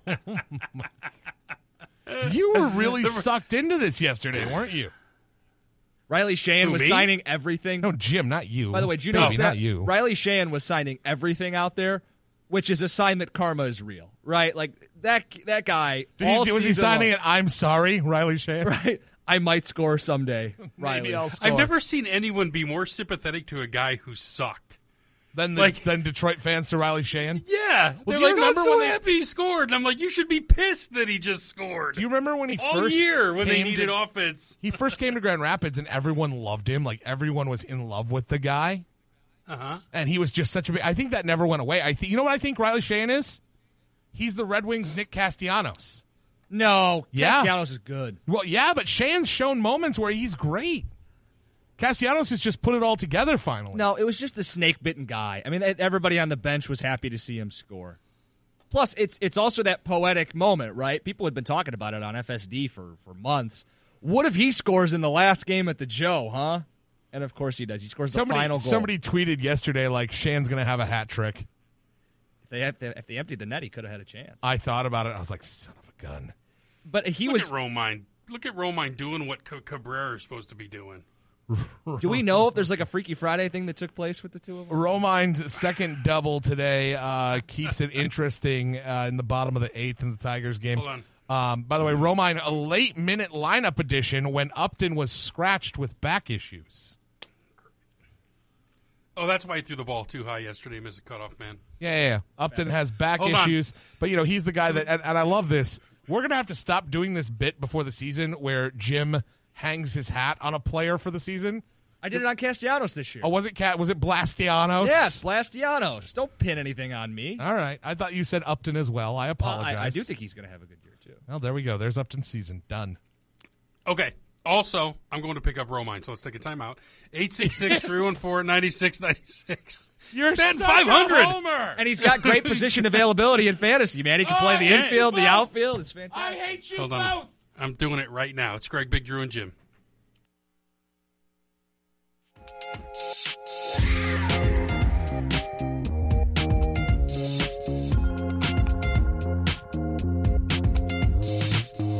All right, it's Greg, Big Drew, and Jim. Nick Olas. You have to call him Nicholas. Castellanos. With an RBI double. Tigers lead two to one. Jim, the twinkle in your eye is embarrassing. Why don't you tell everyone why you think you're so funny? So during the break, the Tigers' official Twitter account, you know, they give score updates. The cheeseball intern that's running it, probably. Tweets tied no more. Hashtag Blastianos brings home Romine. And we lead the Red Sox 2 1 in the eighth. That's embarrassing. It's catching on. You should feel Now, bad wait. about yourself. Do you did you find that or did oh look at Miggy? Uh, Look at that. Look at he. Oh, oh. Good thing we're paying him twenty eight million. Would you stop it? He's a great baseball player. It's been a week. Look at look at how defensive he gets. I know. I Who just is said Jim more defensive of, Miggy or LeBron? What triggers you more? It's almost like I recognize great athletes. It's crazy. Oh yeah, because no one recognizes he's good. You're so ahead of the curve on that one. No, but people like to, t- in the social media age, we like to tear guys down. And these are some of the Well, greatest to ever play. In He's this. hitting 100. I mean, In a at week. any point, maybe get a hit, and not going to run. Right, would you act like maybe you've that's watched asking baseball too much. before? Okay, I'm wrong. I'm wrong. Maybe it's asking too much for 28 million to get a hit once a week. Is that too much He to had, a, he had a hit this week. So infield hit. He had two infield hits yesterday, but today they got runners at second and third, and they need some insurance because Fat Rod's coming in. Oh. Well, how dare you insinuate this bullpen isn't just Fort Knox? How dare you? Hey man, I I just want a little insurance, and I don't know. My best batter's up. All I need is a base knock, and he flies to right field yet again. So what are you trying to Why say is he about immune to criticism? No, he's fine. Why is he immune to him, but- criticism? But, just don't make it seem like. Criticism. And maybe it's because I'm seeing a lot of this from reactionary Tiger fans a- a week into the season. Like, oh, Miggy's just not I've the seen same. nothing about Miggy. Yeah. I see nothing. What are you? Who's? What are you reading? Twitter. Stop reading Twitter. And you take Twitter as like that's Gospel. that's your I know. I barometer. think, I think part of it's the voice of the fan. Who, by the way, aren't using Twitter anymore. It's just writers and radio guys. Fans are on Twitter. But the, just this in general. Oh, Miggy, he started what four straight games without a hit. Yeah, so Okay. he's going to go four games without a hit once in a while. Just happened to be the first four of the season. Now, if you think it's part of something bigger or lingering or concerning, then I would Is like you to voice already? that. But I don't think there's any issue with him. No. Is he injured already? Is he already playing through injury? Because every time he sucks, they tell us he's hurt. Uh, he's been hurt for years. You don't He understand. His hurt. back is fractured from carrying this team. Well, that's probably true. Yeah. I think there's a point to that. Yeah, you got a point. No, I just hey, I'm just saying, this guy is better than this. And to go up there and continually whiff when guys are in scoring position, it's annoying, especially when you know your bullpen bullpen stinks. Doesn't make me happy. Oh, don't worry. K Rod just gave thrilled. up a, a leadoff single to start the ninth. to Mitch Moreland. Does it feel like he's hitting everything right now? Yes, yes. There's always one though, right? There's always one guy that just kills the Tigers. If it's not the Fat Panda, it's this guy. He's three for four. He hit today. right into the and he hit right into the switch to or into the, uh, shift. shift. Woo! All right, let's let's talk a little Tigers here. I know we also want to get into the Masters. All three of us watched barely, but we watched the best part. So I know we'll do that coming up in probably ten minutes. But unless you want to do it now, And I, I tuned in when I started seeing Sergio choking on Twitter. Because prior to the 15th hole in the last round, he was choking again. He was two back of Justin Rose. yeah. And then, uh, so I turned it on to see him collapse, and he didn't. Well, he kind of did. He did though, didn't he? He had a chance to win on Yes. eighteen, missed it. How long was that putt? Like five feet? Five feet, yeah, six feet, something like that. Yeah. We'll talk about that. You want to do that now? Or you want to talk Tigers? Scoots back. Well, I mean, I'm glued Caution to to the the TV, wind, but like we're, we're in no man's land now, right? Because at any moment, K Rod could hijack our whole show. So if we're gonna go into the Masters, just know that we, we could end up not going into it if K Rod throws one pitch Well, wrong. just. Well, we can keep talking about the Tigers. I don't know. He's got two What strikes wanna the say? fat panda right now. Uh, so. if, if Panda hits a home run here, panda, panda, panda. Oh my God, would that be an epic meltdown? Then you'd have to send him to Toledo too. Everyone to Toledo. Is it more Everyone of a punishment because you're going down in leagues, or a punishment because you have to go to Toledo? Both. Yeah. all right. Well, let, let's dip our toe into the Masters. Here was my thing with That's literally all I did yesterday. I dipped my toe in. That's basically when, when did you actually start watching? I turned it on at the 15th hole. Yeah, Me too. 16th was when I tuned in. Yeah. He was down two, right? He was he was two under. Uh, uh, Not two under. He was two strokes off. Well, 17, 17 is where Rose gave up the lead. Right. And then 18 was essentially a playoff. They both screwed up, had a chance to birdie. It was great. Then you go into the, the, the playoff for real. And again, you just thought Sergio was going to continue to blow it because that's been his MO, right? I mean, we joke about Riley Sheahan going all year without scoring a goal. Like, Sergio's that on steroids. He's gone his whole life. Well, he, think about this. He broke into golf five weeks before Tiger was introduced to us via Nike. So think about that. Like Tiger's entire career, Sergio has been golfing his, his best and trying his darndest and falling short. He's finished in the top 10 22 times. He's finished the runner up four times in majors. He's the richest golfer to ever, or the richest golfer to never win a major. Like this is the quintessential. Like th- th- it's not the same thing, but it's as close to like the city of Cleveland not winning a title or like the Cubs. It's the snake bitten athlete not being able to win. And I want to know wh- where this ranks. Like, what's the shock value? I know some people are rolling their eyes going, it's just Sergio. This guy had played 73 majors without winning. But why do people care so much about Sergio? I didn't care. I wanted to see him choke again. That's high comedy. Did Good you want to see the. Cubs blow it again? Yes. Wow. I wanted to see the Cubs get to within one strike of winning it and then lose it. Do you want to see the Cavs lose? Cleveland have heartbreak? No, I wanted Cleveland to win for some reason. They're, they're like us. Yeah, they're like Detroit. Got to pull for your fellow Rust Belter. I just I, just loved loved watching this guy who has been a career I mean he's been a career you know headliner. He's a guy people talk about. People are are excited to see him. You're excited when he shows up to a tournament that's playing in your town. But he's that guy who can just never get it done. He's he's the Buffalo Bills. Why do people Wide care right, about him? wide right, wide right. Because people were um, tweeting about all the love when he won, and I'm like, why? Why why do people care about him? He's not American. He's, he's a Spaniard. I know. And then and they were saying it was it, what was it? Uh, poignant because it was Olazabal's birthday or something. What? You the know- other great Spaniard. Do you know what it kind of reminded me of? No, that actually was a thing. It came up on the screen. I'm like, no, no, I know what you, I know what you're saying, but it's amazing to me that people think that's an actual thing. I, I agree. I don't get it. Do you feel like this is a fair comparison? The Masters was a lot like the NCAA championship this year, in the sense of it wasn't great golf. You got two guys trying to outgag each other down the stretch. Okay, but hold on. Those last three holes, Garcia hit some sweet shots. I mean, I, Justin Rose. Remember when he uh, it maybe been on 18th before they both blew their putts? They dropped those things in right, right on the, uh, right on the green, and I was like, that. Well, Justin Rose hit one, and then it rolled down. Right. Well, that was yeah. That was Rose's. Uh, it, they they just. ah, I was. I was so intense. It was so I, I thought he was. I thought they were playing good golf at the end, except for that putt. that I think I could have made. I mean, he hit that when, when Garcia hit that uh, that last putt, and it just just went straight and missed the hole. It wasn't even close. And I thought, oh my god, he's going to gag on that, isn't he? But I thought they, I thought after 15 they both were playing really well. Am I missing something?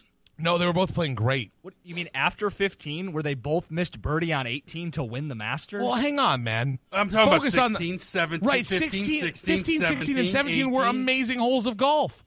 Even 18, And even when- right up, up before until they yeah. missed. I mean, Justin coming out of that bad lie and and just drilling that shot, having it roll back right towards the cup, and then Sergio dropping in an even better one.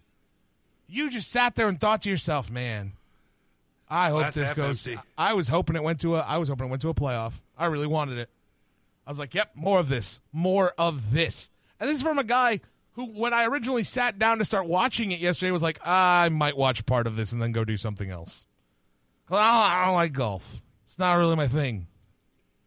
With Lucky Land slots, you can get lucky just about anywhere. Dearly beloved, we are gathered here today to. Has anyone seen the bride and groom? Sorry, sorry, we're here. We were getting lucky in the limo and we lost track of time. No, Lucky Land Casino, with cash prizes that add up quicker than a guest registry. In that case, I pronounce you lucky. Play for free at LuckyLandSlots.com. Daily bonuses are waiting. No purchase necessary. Void where prohibited by law. 18 plus. Terms and conditions apply. See website for details. You know? Wait a minute. Didn't it go to a playoff? They did go to a playoff. One, oh, one hole. Yeah. Just one hole, right? Just one hole. Okay. But it was still, it was, I mean, I don't ever remember being really into golf. And I was really into it yesterday. You know, the last time I really wanted to watch the Masters was the year Tiger blitzed the field. In his first one, was it? Yeah. That was the last time I was really, really into it. But yesterday, I only turned it on because people were making fun of him on social media, saying, "Oh, here comes the collapse! Here comes the collapse!" And then he pulled it out. 866-314-9696 866 314 9696 Did you get fired up? Why did you want him to win? Because people really seemed into it. Uh, and I'm talking about just for Garcia. Did you just not want Rose to win? Well, no, I think the Garcia angle, man, is just if you're going to root for someone, root for a guy who who's been trying for so long, who's only and Jim, correct me if I'm wrong, who's only ever feud in the game of golf was with Tiger Woods. Right? Didn't they have a spat in, back in the day? They got Did they? distracted, and Sergio tried to play the victim and blame Tiger because he lost in 2013. I think it was like the U.S. Open or the Open Players Championship. Here's the mm-hmm. thing. Here's part of the other reason I don't care about golf. Everything else is named the same. At least I know the Masters are the Masters, and they're important.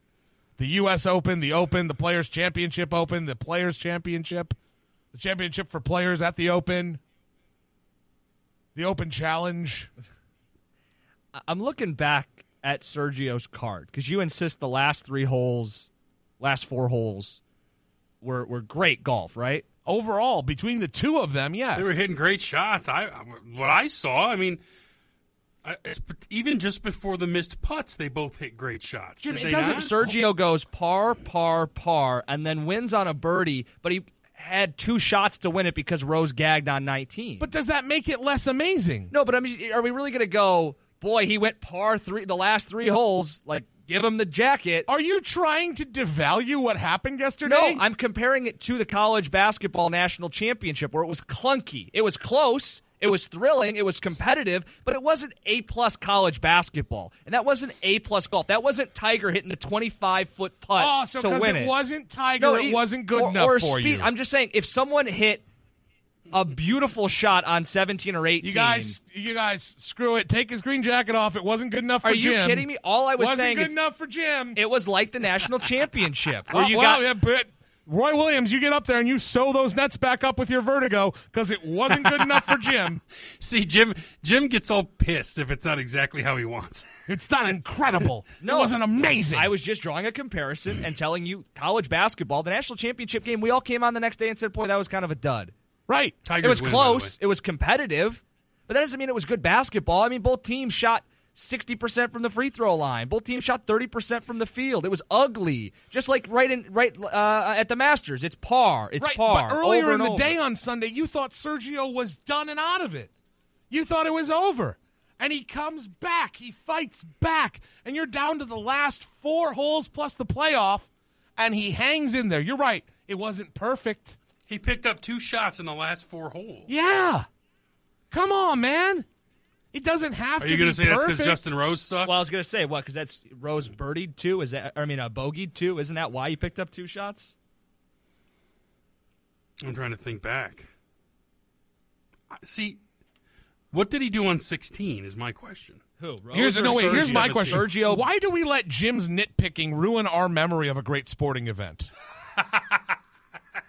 Go to hell. There you go. You well, are see, the one. Jim likes Jim likes to set a narrative. That's Jim's reason for being. Do you know what the narrative was yesterday?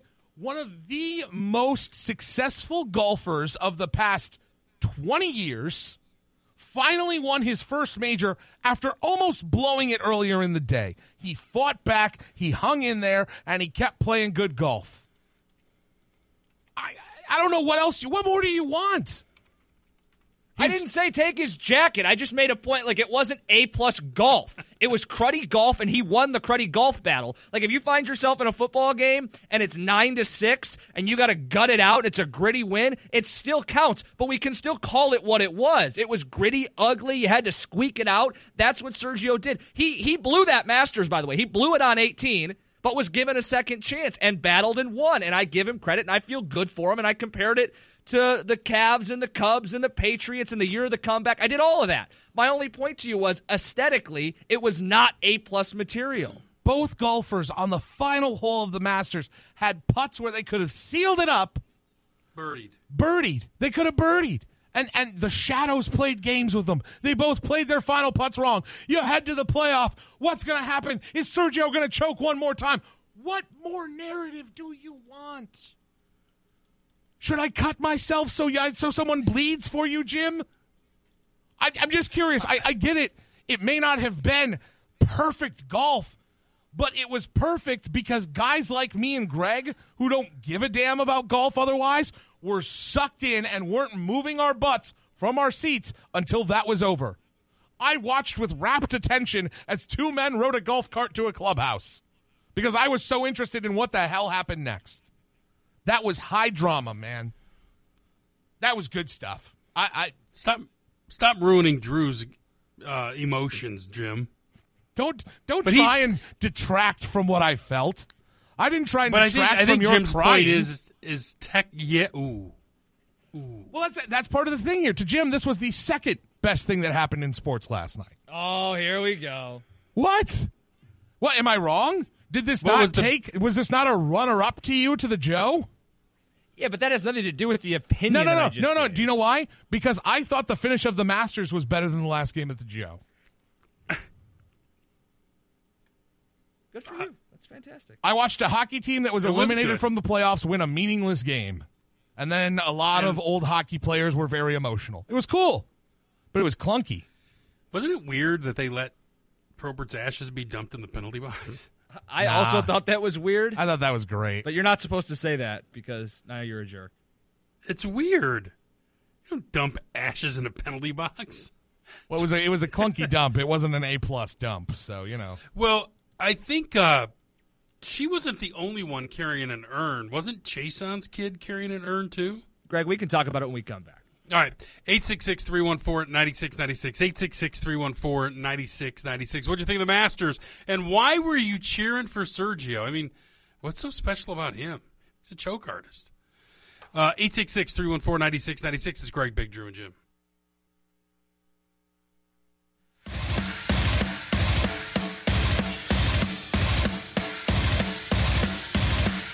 All right, it's Greg, Big Drew, and Jim. It's a Monday.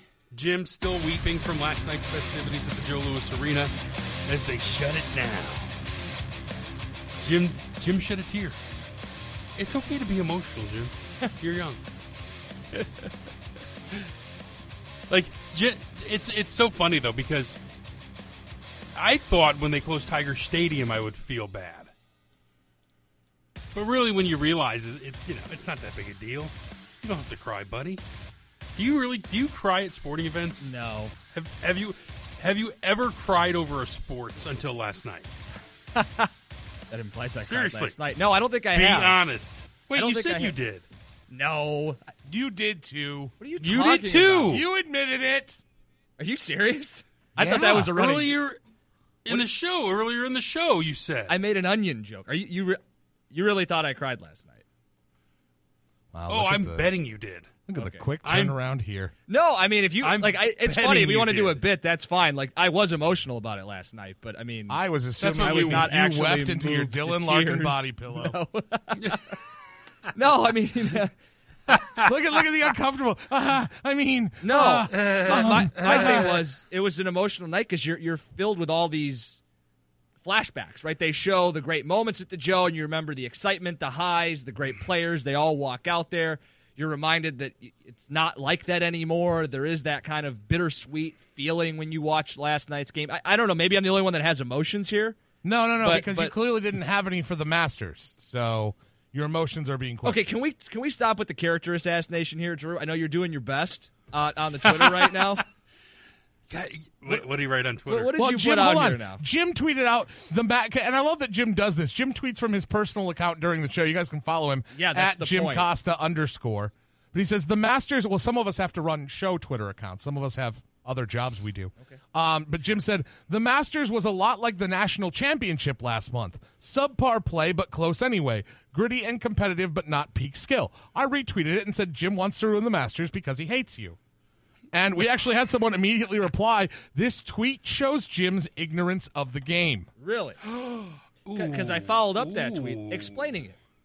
Well, yeah, but your explanation didn't make it better. No, but Sergio went par, par, par to finish out the the last three holes of regulation, and then did hit a birdie in the playoff after Justin Rose gave him a two stroke cushion.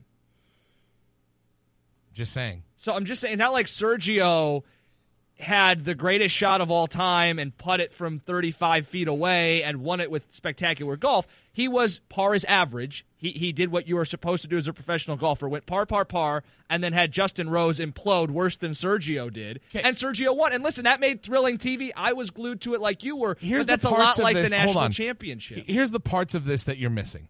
He went par, par, par like you're supposed to do as a professional golfer. Professional baseball players are supposed to get a hit every time they're at the plate, right? Not every time. But you're supposed to get What's a hit. league average? Like Three out of 250? So you go, yeah, like three out of 10 would be 300. Okay, so he really only needed to par like one of those three holes to be an average golfer. No, I know, but the way you're, golf- you're, you're missing the point, Jim. Are you saying par is an accomplishment? In the last three holes of the Masters? Yeah. Well, hold on. Did when you you're hear this, Sergio Stan? Garcia, who's choked it away every chance oh, he's so now- had. Now, we're giving exceptions. Okay. How about this one? It took him 75 major tournaments to win to win. Uh, and he played all rounds of this weekend's tournament under par. The first player to do it since Tiger in 97. Played pretty good golf. That's not good enough for Jim. Are, are you going to argue with me that par is what you should be doing to try to win the Masters? You're looking at the tiniest sample did. size here. Mhm. Oh, he did absolutely because Justin Rose what bogeyed two of the last three holes he golfed. Yeah. Okay. Well, then it's not like you went out and won it with spectacular golf. You you you did golf. You golfed as well as you needed to to win the Masters. Just like North Carolina played as well as they had to to beat Gonzaga. But we're not going to tell our kids about that game. We're not going to go. You you, got to watch this on YouTube. Look at North Carolina shoot thirty percent. This is fantastic basketball. You're not going to go, boy.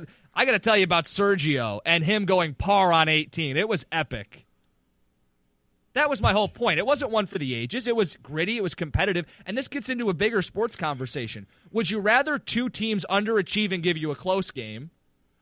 Because now we have a col- and now we call it a great game, right? Because it was close. Or would you rather see one team play excellent and, and win by a couple strokes or win by a couple points? That's a real overthink for me, dude. Yeah, wow, dude. Way to overcomplicate sports. Uh, way to way to bring something a little underneath the surface to the table. We can all go, boy, how about Sergio today, huh? He hadn't won in a long time. What a guy! Every sports My radio show is, in the world is doing give that. a damn? Why does anyone give a damn about Sergio? Man, it's I, I'm stunned at the love. Why do you care about Sergio? Everyone's like, "Oh, poor Sergio, he finally won." It's Wah, like wah, you wah. Watched the care. world's longest movie, right? It's the longest Right. movie you've ever seen. This movie took 17, 15, took a ton of years to watch, and this guy's been trying and trying and trying. But he hasn't been able to get it done. This is the guy finally getting the girl. And one of the highlights for you, Greg, I would Oh, did imagine, you was see his her, by the way? hot fiance. Yeah. Yeah. see, there we go. Oh my god! I Figured I just beat you to that one. Uh, but producer she Chris, was amazing. producer Chris, Jim, Amazing. he beat every Uh. other golfer. Yes, North Carolina beat every tournament team, right? No, they didn't. Well, No, they didn't. They didn't beat every team. they beat every team on their schedule and they won, right? Producer Chris would also like to bring up: Was every PGA golfer playing below average at Augusta? Was everyone? Well, because they're all pro golfers, they all just par every hole all the time, right, Jim? Well, it's so par, normal. Par, par is par for a reason, right? I'm sorry, like I, I don't. Do you not understand what par means? Like the phrase "par for the course." Like Do that's you the not understand That's that- the expectation of the hole. The hole is to hit par. That's the expectation going in. If it's a played par four, exactly right. if you play it like you're supposed to, you will get it in four strokes on a par you're supposed four. to. That's what you are par getting is. pummeled on social. Well, fine. I don't care. Daniel Daniel says- says, par's go ahead. not average when it comes to the final three rounds of the Master or final three holes. LOL. Then Scott says Sergio blew a three-stroke lead. Rose blew a two-stroke lead. How is blowing a two-stroke lead worse than blowing a three-stroke lead? That's the point, though. Hashtag Jim math. No, that's the point, though. Both guys are blowing it. Sergio blew it on 18, and then Rose blew it right after him on 18. You had two guys That's tripping over each other. Yeah, no, and I That's- agree. Drew, I agree. At what point have I said it wasn't drama? I, so what's ungreat about that? What's ungreat about the finish of the Masters the, yesterday? the thing that wasn't great is they didn't hit the shots. It would have been great if they both birdied, and then they both birdied in the playoff, and then one guy hit an eagle, and then one guy hit it over the trees and through the woods and made it in one. well, like sorry, that's great. It's not a friggin' video game. well, no, my point to you is though, how would you think it would have been great if both double bogeyed and went to the playoff? yes, because it's still great. It it's no, still no. drama. You're, you're confusing drama with great. What's not great about drama? Golf is boring when everyone's You know what? doing though? Exactly what, what, they're though. supposed to do. When, when they both missed those putts, I was laughing my ass off. Thank oh, I I was oh, oh, oh, was like, dying. Oh, it was dude. great. It was oh, great. dude. Oh, And then and then Justin Justin Rose just puts his hand over his face. Like, 'Cause what he the hell did I knew. just 'Cause do? he And then he couldn't even look when Sergio lined up that gimme and then that gacked at it. That was awesome. Do you know what I thought the craziest thing was? The craziest thing to me was people taking an issue with them congratulating each other after each shot. You know, they were saying that, and I was like, "Well, what's wrong with that?" I thought, Right. I thought this was the gentleman's game, right? I mean, I don't play it, but I thought you're a gentleman, right? Right. And and and then Justin Rose, he got roasted for saying if you're going to lose the Masters to someone, you want it to be Sergio. And I was like, people were pissed. Scott says I'm like, Jim would really? be complaining if both guys were 30 under par because the course was clearly too easy for pros. I thought he meant under 30 years old because he hates everyone who's over 30. Why do they set par for what it is? Why do you not gain or lose a stroke for it?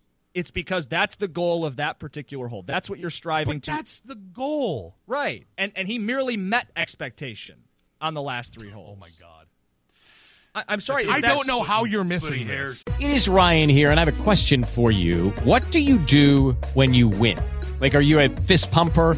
A woohooer, a hand clapper, a high fiver. I kind of like the high five, but if you want to hone in on those winning moves, check out Chumba Casino. At ChumbaCasino.com, choose from hundreds of social casino style games for your chance to redeem serious cash prizes. There are new game releases weekly, plus free daily bonuses. So don't wait. Start having the most fun ever at ChumbaCasino.com. No purchase necessary. VGW Group. Void were prohibited by law. See terms and conditions. 18 plus. I don't Yeah. know how you're missing this. That was not A plus golf. Two guys were trying to choke great. away the Masters. That's not great golf. That's great theater. That's great television. And it's great entertaining. theater is the only thing that makes watching golf great. That's true for the casual fan, but to call it great golf is not accurate.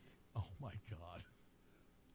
You're such a Just like calling call the national golf? championship. No, you didn't. Uh, My point was it's not great golf. And Oh. then Drew gets all defensive and starts quoting tweets and thinks that he's right on this. It's not great. Wow, you're so It's not angry. great golf. You're the only person today saying it wasn't great. That's fine. I'll be the only one. Here's the thing you don't get. I will be the only man on the island. I'm okay with that. That's a sad, angry island, my friend. I'm okay with it though. I don't have to be like everybody else. I don't have to With go no with the herd. I'm saying, I'm saying, recognize greatness when you see it, brother. Okay, I will. I do when I see it. That was not great golf. It was great television, and I watched it, and we all enjoyed it. But let's not get caught up in it. And the comparison I used is the national championship. Right, but you're comparing apples to basketballs. We can't compare sports. No one ever does that. Not when. The, okay, again, again. Okay, I'll- North I'll remember. Don't- Carolina, don't do it on this show. Hold on, North Carolina had to play what? How many games to get into the national championship? Five. Well, yeah, six is Sergio title. Garcia had to beat how many other golfers who were all playing the exact same course with the exact same conditions? Okay, my point though, it became mono and No, no, mono your at the point end. is ignoring the other points. That's what Jim does. It becomes mono a mono at the end. It became Justin Rose versus Sergio Garcia. Right, It became North last- Carolina last- versus Gonzaga. the last That's holes, where it's similar. which were great. Yes. they went shot for shot. yes, man. and you know what? North Carolina and Gonzaga were going miss shot for miss shot, baby. but they were hitting the shots. I don't understand. Hey, I'm baby. Yeah, you don't. even- That's there's a difference between what was a bad basketball game and a great golf match. All right, 866 314 9696. You knuckleheads go to your corners. No! I will stay right where I am, and I will stay there angrily. All right, stay there and let Danny talk just for a minute. Danny and Brighton, you're on Greg, Big Drew, and Jim. Hi, Danny. What do you want, Danny? What's going Well, on, dude? What's up? I, I time me for 60 seconds. First of all, it was great theater, and I'm sorry, I really thought it was great golf. Yes! And I mean, I can go shot by shot because I'm a nerd and a geek, but Justin Rose, the last four holes went birdie, birdie, bogey, par. He did not collapse at all. And some of those shots, those close shots, those close wedges to the hole, when you know the pressure of the universe is on you, those were intense and amazing. They did not just stumble in. And you know, just to sort of um, ramble on because I'm not going to use any breaths or punctuation, the fact that these guys got to the point where they separated themselves from the pack. Like like Drew said, everybody's playing the same golf course, same rules, and their golf was superior. Nobody could challenge them on that. That was epic, and to be able to make those shots like that uh, was fantastic. Now, I will agree. When they were on 18 the first time, I thought somebody was making that putt, and and you saw Justin Rose when he, they interviewed him afterwards. He said he hit the putt exactly where he wanted to. That's why he was pushing his face or his hands to his face. He couldn't believe it didn't go in.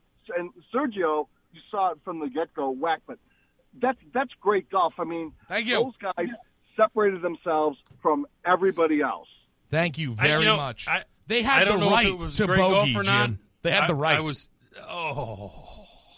They earned the he right. He remembers everything you say, Jim. Everything you say, he burns you on. Now, I will tell you, I don't know if it was great golf or not. I know I was enthralled, and I don't care. All right, we got to hit a break. care. We're All going to come back. I'll destroy Jim a little bit more. For fun. And we'll talk and about the last game at the Joe. 866 314 9696.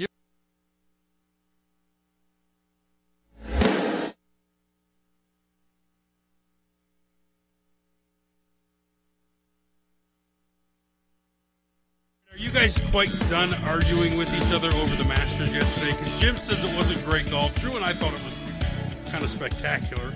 Uh, I get what Jim's point is. I just don't know the impetus and, and, and the reason for bringing that up and comparing it to basketball. Well, it just you know the more I thought about it, I th- you know this feels like something we just watched, and it was what Okay, national but- title was like a week ago, wasn't it? Yes, but I feel like Drew and I were like, yeah, it's great golf. So I feel like you said, oh, screw these two. They're not going to have any fun. I'm going to go ahead and crush them on this. I have To, Is to- that what you this were is a- thinking? these guys have great opinions for me to poop on. No, I mean, I, listen, we all watched it. I I was very entertained by it. I think we all tuned in around the Me same too. time, hole uh, 15, 16 on Sunday, and, and watched a dramatic ending. And you got Sergio missing to win on 18, Rose missing to win on 18, Rose bogeyed 17 and then bogeyed the playoff hole. It, it provided a lot of drama. My point was just, hey, like that's not a plus golf right there. I would have loved it if one guy bogeyed, or oh, if, excuse me, one guy birdied the last three holes to win. You know, that to me would have been great, or hit some crazy shot from the bunker into the hole. That would have been great golf to me. There's a difference between great theater and great golf, and and the only right, thing that I could compare don't that we to really care about the theater? no, but like it, was, it reminded me of the national championship where we were treated to a close game. I mean, it was close all the way through, but at the end of the day, you didn't go, "Boy, I'm going to tell my kids about that great basketball game." It was kind of a slog of a basketball game.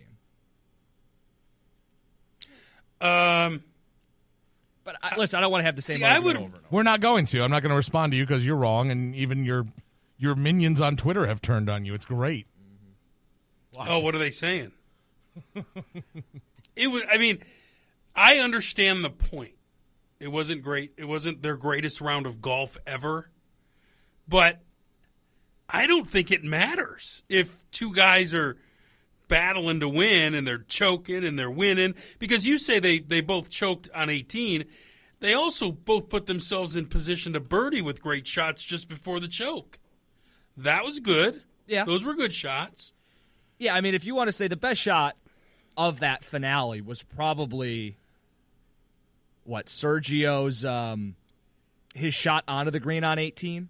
Yes, it's fantastic. Oh yeah, because well, because Justin Rose had hit one and it rolled yes down the hill toward the pin, and then and just and then Sergio dropped it in even closer. He's like, I don't need your stinking roll. I'll just put. But that that's kind of what made it more epic because Sergio lined up for the win on 18 for birdie, and it just looked like his putter wasn't even lined up right when I was watching it. I'm like that. Now, Sergio's not a spectacular putter, man. That's not one of the things he excels at. It's probably why he loses.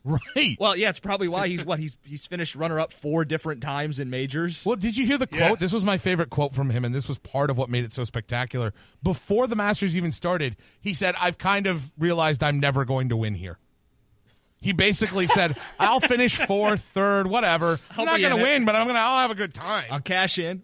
Right. He, he was the richest golfer to never win a major prior to yesterday. Yeah. Like that. And then he just points at his hot fiance. Did you see her taking-" reaction when he? wa- They had the same reaction. Well, do you know what I Yeah. loved is is Justin Rose walking to the clubhouse to get their their whole assignments for the playoff was just somber, was like talking to his caddy, not really talking to anybody else. Sergio's fiance pops out of the crowd, is high fiving him like, "Come on, baby, you got this." We, we did get a tweet during that heated golf exchange saying, "This is weird. Why aren't you guys fight? I can't wait for football. I don't like hearing you guys fight about golf." There is some football news. There is there is some There is? breaking NFL news, my friend. Ooh we. Greg is going to be so excited to hear this. Oh, Greg, you want to know what, What this are we is? saying? Are you are you hype? Are you ready? Greg, are you ready to get hype? Are you ready to get Lit. crunk, bro? Lit. Greg, Big Drew, and Jim revealing to you the full Lions preseason schedule. Out as of two minutes ago. Uh oh. Don't we already know who No, they're playing? this is the no, first time. man. This is fresh info, fresh to death. Wait, we didn't already know who they were playing? No. They're playing Buffalo. The, at the end of the season, because are. they have They're since playing what? 02? Cleveland. No, they're not, Not playing, playing Cleveland. Oh, the Great Lakes Classic is off the table. Dead. Drew, are they dead. playing the Stillers? No, No. Stillers. Drew, run us through it. Here we go, baby. Here's the rundown. First game of the preseason, Indianapolis. Jim Caldwell returns to his former home to try and beat up on his former team in a meaningless game. Second game of the preseason, the Jets. Another meaningless game. Week three, Hey, that's the first game at Ford Field of the year. at home. You guys can go to Ford Field and see the New England Patriots. Hey, that's the dress rehearsal. You get to see some Tom Brady. Oh yeah, you're going to see so much Tom Brady, it's going to hurt your eyeballs.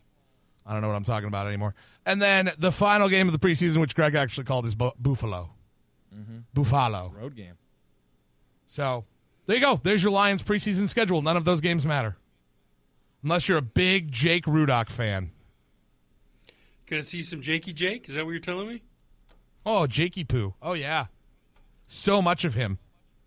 You know, I actually had someone sit in my home this weekend and look at me and say, "You know, I'm really excited to see what Jake Rudock can do." Did you tell Come them they had on. to leave? I did.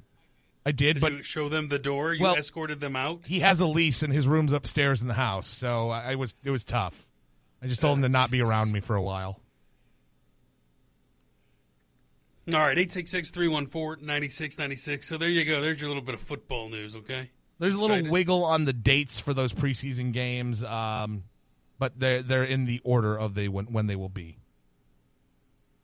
Okay. Scott says, "Can't wait for the third game when the starters play. We'll see the Patriots go against our positionless slash talentless defense." Well, it might not be talentless. That's right. You got to wait on the draft. Get to see future NFL starter Jimmy Garoppolo. That's right. All right. Um, By the way, just real quick, just because Jimmy Garoppolo was Yeah, brought yeah. up, does anyone else think it's crazy? Hang on, just real quick, Jim. Don't roll your eyes. I just it wasn't. no, at you, rolled your eyes was- so was- hard it- they went into the other room. It was at myself. How dare I have triggered Drew? Go ahead. No, I just was going to ask, do you guys think it's crazy that the Patriots were asking for like the first overall pick for him when his contract is almost up and Brady wants to play six more years? I mean, wouldn't you have settled for a mid-round, first-round pick when you don't have run, have No, one? because Teddy Bridgewater is going to happen again to somebody else, and they're Yep. gonna, they're going to get their first round pick.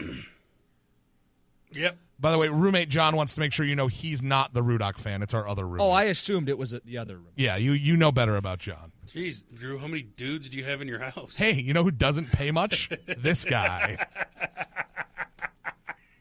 Come on, man. We all Yeah, got but you have- hustles. but you have to live with It's people like a who dude- like Jake Rudock. I do have to live with someone Yeah, who's really excited to see what Jake Rudock can do. so do. save several hundred dollars a month. Live with someone who believes in Jake Rudock. We all make sacrifices. we all make sacrifices to be able to do this radio job we love so much. Yeah, I don't. Uh, 866 314 9696. I'm not taking in border borders. We all don't. Uh, we don't have that side hustle on. We all right? don't drive Lexuses, all right, man? That's true. That's true. Some of us still trying to make it. Just trying to eat out here, all right? I got a kid. you know what's funny? I would rather live in my Lexus. Live with someone who's high on Jake Rudock? yes. family. Yes.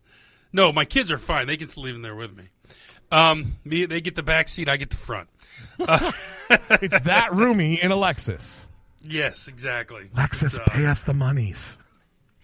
All right, you want to talk about the last game at the Joe last night? Send us the Yeah, tell us how you cried. Yeah, yeah, let's hear about Tell how you you cried. cried. Big you big baby. tears. And then after you tell us how great it was, I'm going to dismantle it and tell you why it was subpar and clunky. Yeah, please do that. That would be fantastic. It was a clunky closing. It really wasn't that great. I mean, it was. It was it was a great theater, but it was just bad execution. I loved watching Riley Sheahan sign a bunch of worthless. Like, did Riley Sheahan signing things actually devalue it? I think so. That's so so mean. Do you know to what's say. great? Hang on. I don't think we've talked about this on the air yet. So, do you ever enter online contests and like you never expect to win them because it's an online contest, right? Sure. So, Allstate was doing one for the uh, the com- like commemorative pucks for the last season at the Joe, and it was like enter to win one from your local Allstate agent. I was like, ha, why not? This will be a laugh. I get an email saying I won one. It's somewhere in Allen Park. I don't know if I'm ever going to pick it up because it's a, it's commemorative puck though, Jim. You're not even going to pick it up. I, I don't know. gonna I should have picked it up when we were in town. This I told you you could have. You, you did not. I thought I did. I, I have said, apologize. "I'm Big Drew. I'm here to pick up my puck." Don't I look like a big Drew? All 19 pounds of me. That's right, soaking wet. Anyway, Last night at the Joe, last night at the Joe, Jim cried. Wah! Jim was weepy.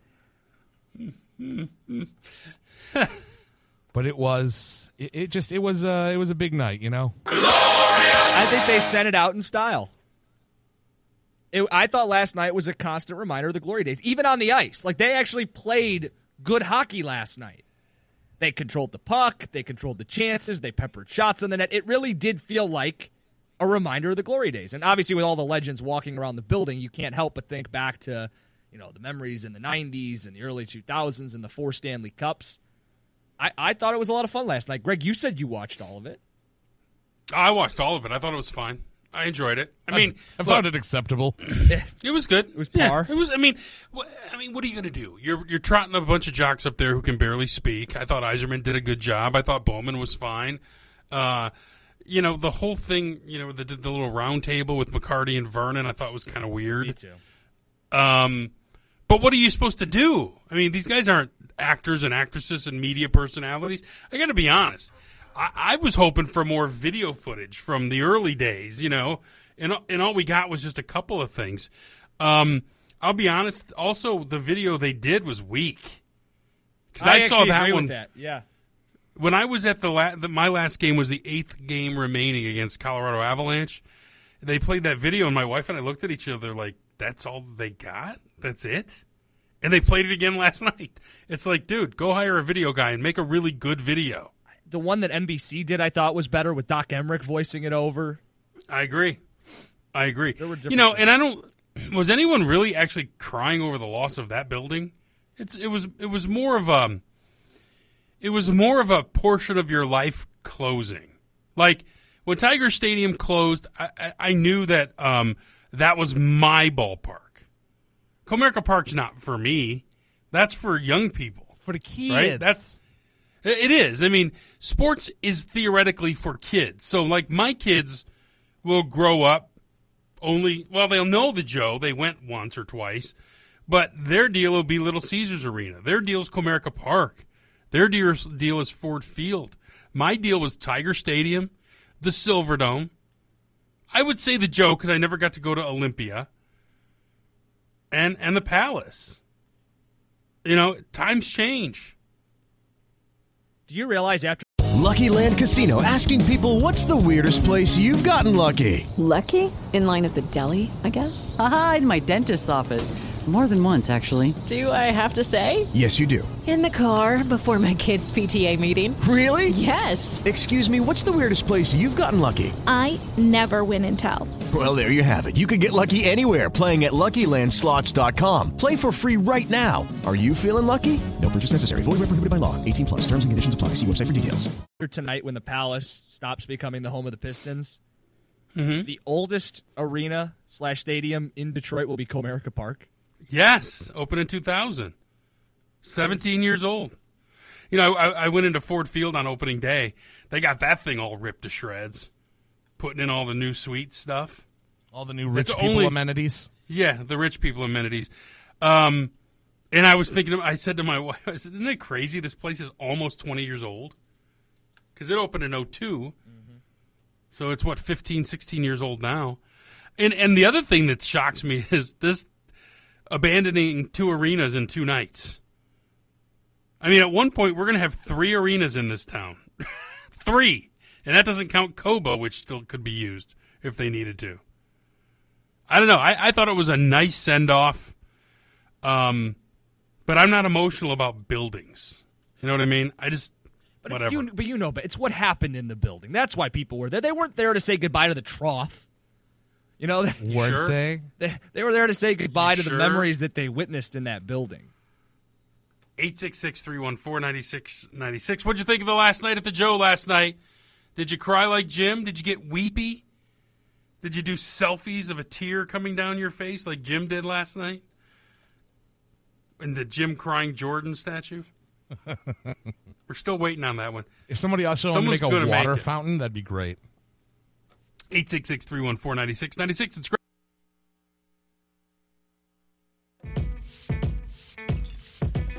All right, 866 314 9696. Greg, Big Drew, and Jim. Are you mad that I'm tweeting about this plane passenger, Jim? No, I, I'm actually dying. I think it's hilarious. Well, okay, just real quick. And Then we'll get, well, let's get to the phone calls. Ask me about this this plane passenger later before we end the show. I'll tell you a funny story. 866-314-9696 talking about the closing ceremonies of the Joe last night. I thought it went about as well as it could be expected. These aren't professional entertainers. You know, I mean, they are in a hockey sense, but you know, not when you put them up on a stage. I thought it was cool to see some of the old guys. The kid, the guy that the, that I most wanted to see, just because he was such a big part of that team when I was a kid, your age, Jim, like twelve, um, was Nick Libett. Do you remember him? You ever hear the name? No. I he, good old number fourteen back in the seventies. Like when I was little, little. Oh, okay. I used Nick Libett was on the team, and he was my favorite player. And he, they dragged him out of the mothballs last night. I mean, they brought some of the old timers back. Everybody was there. And I thought it was this constant reminder of how great the Red Wings franchise is, right? Because you expand, you know, with the Joe, you go back to late 70s, the 80s, Mm-hmm. things weren't as great, but all those guys from the 90s and into the 2000s, and you're reminded, boy, things were pretty good here.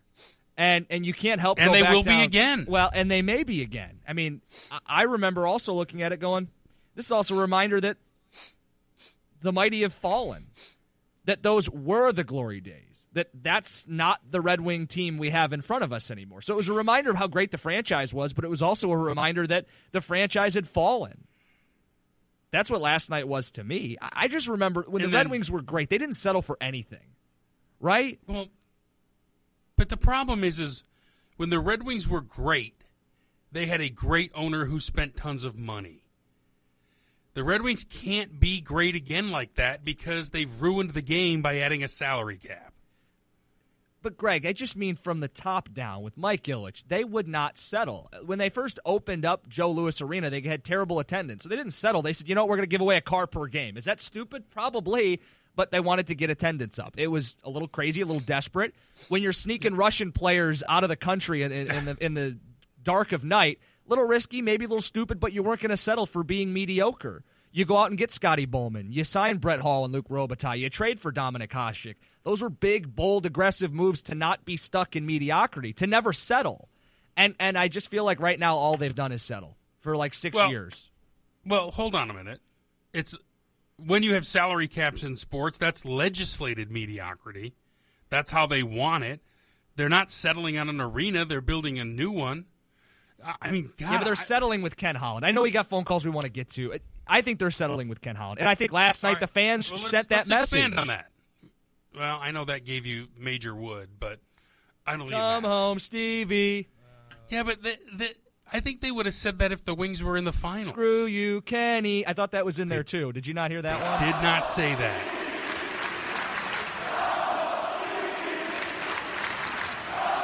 Calling a grown man Stevie is really cheesy anyway. Come on, it's part of the chant. It sounds better.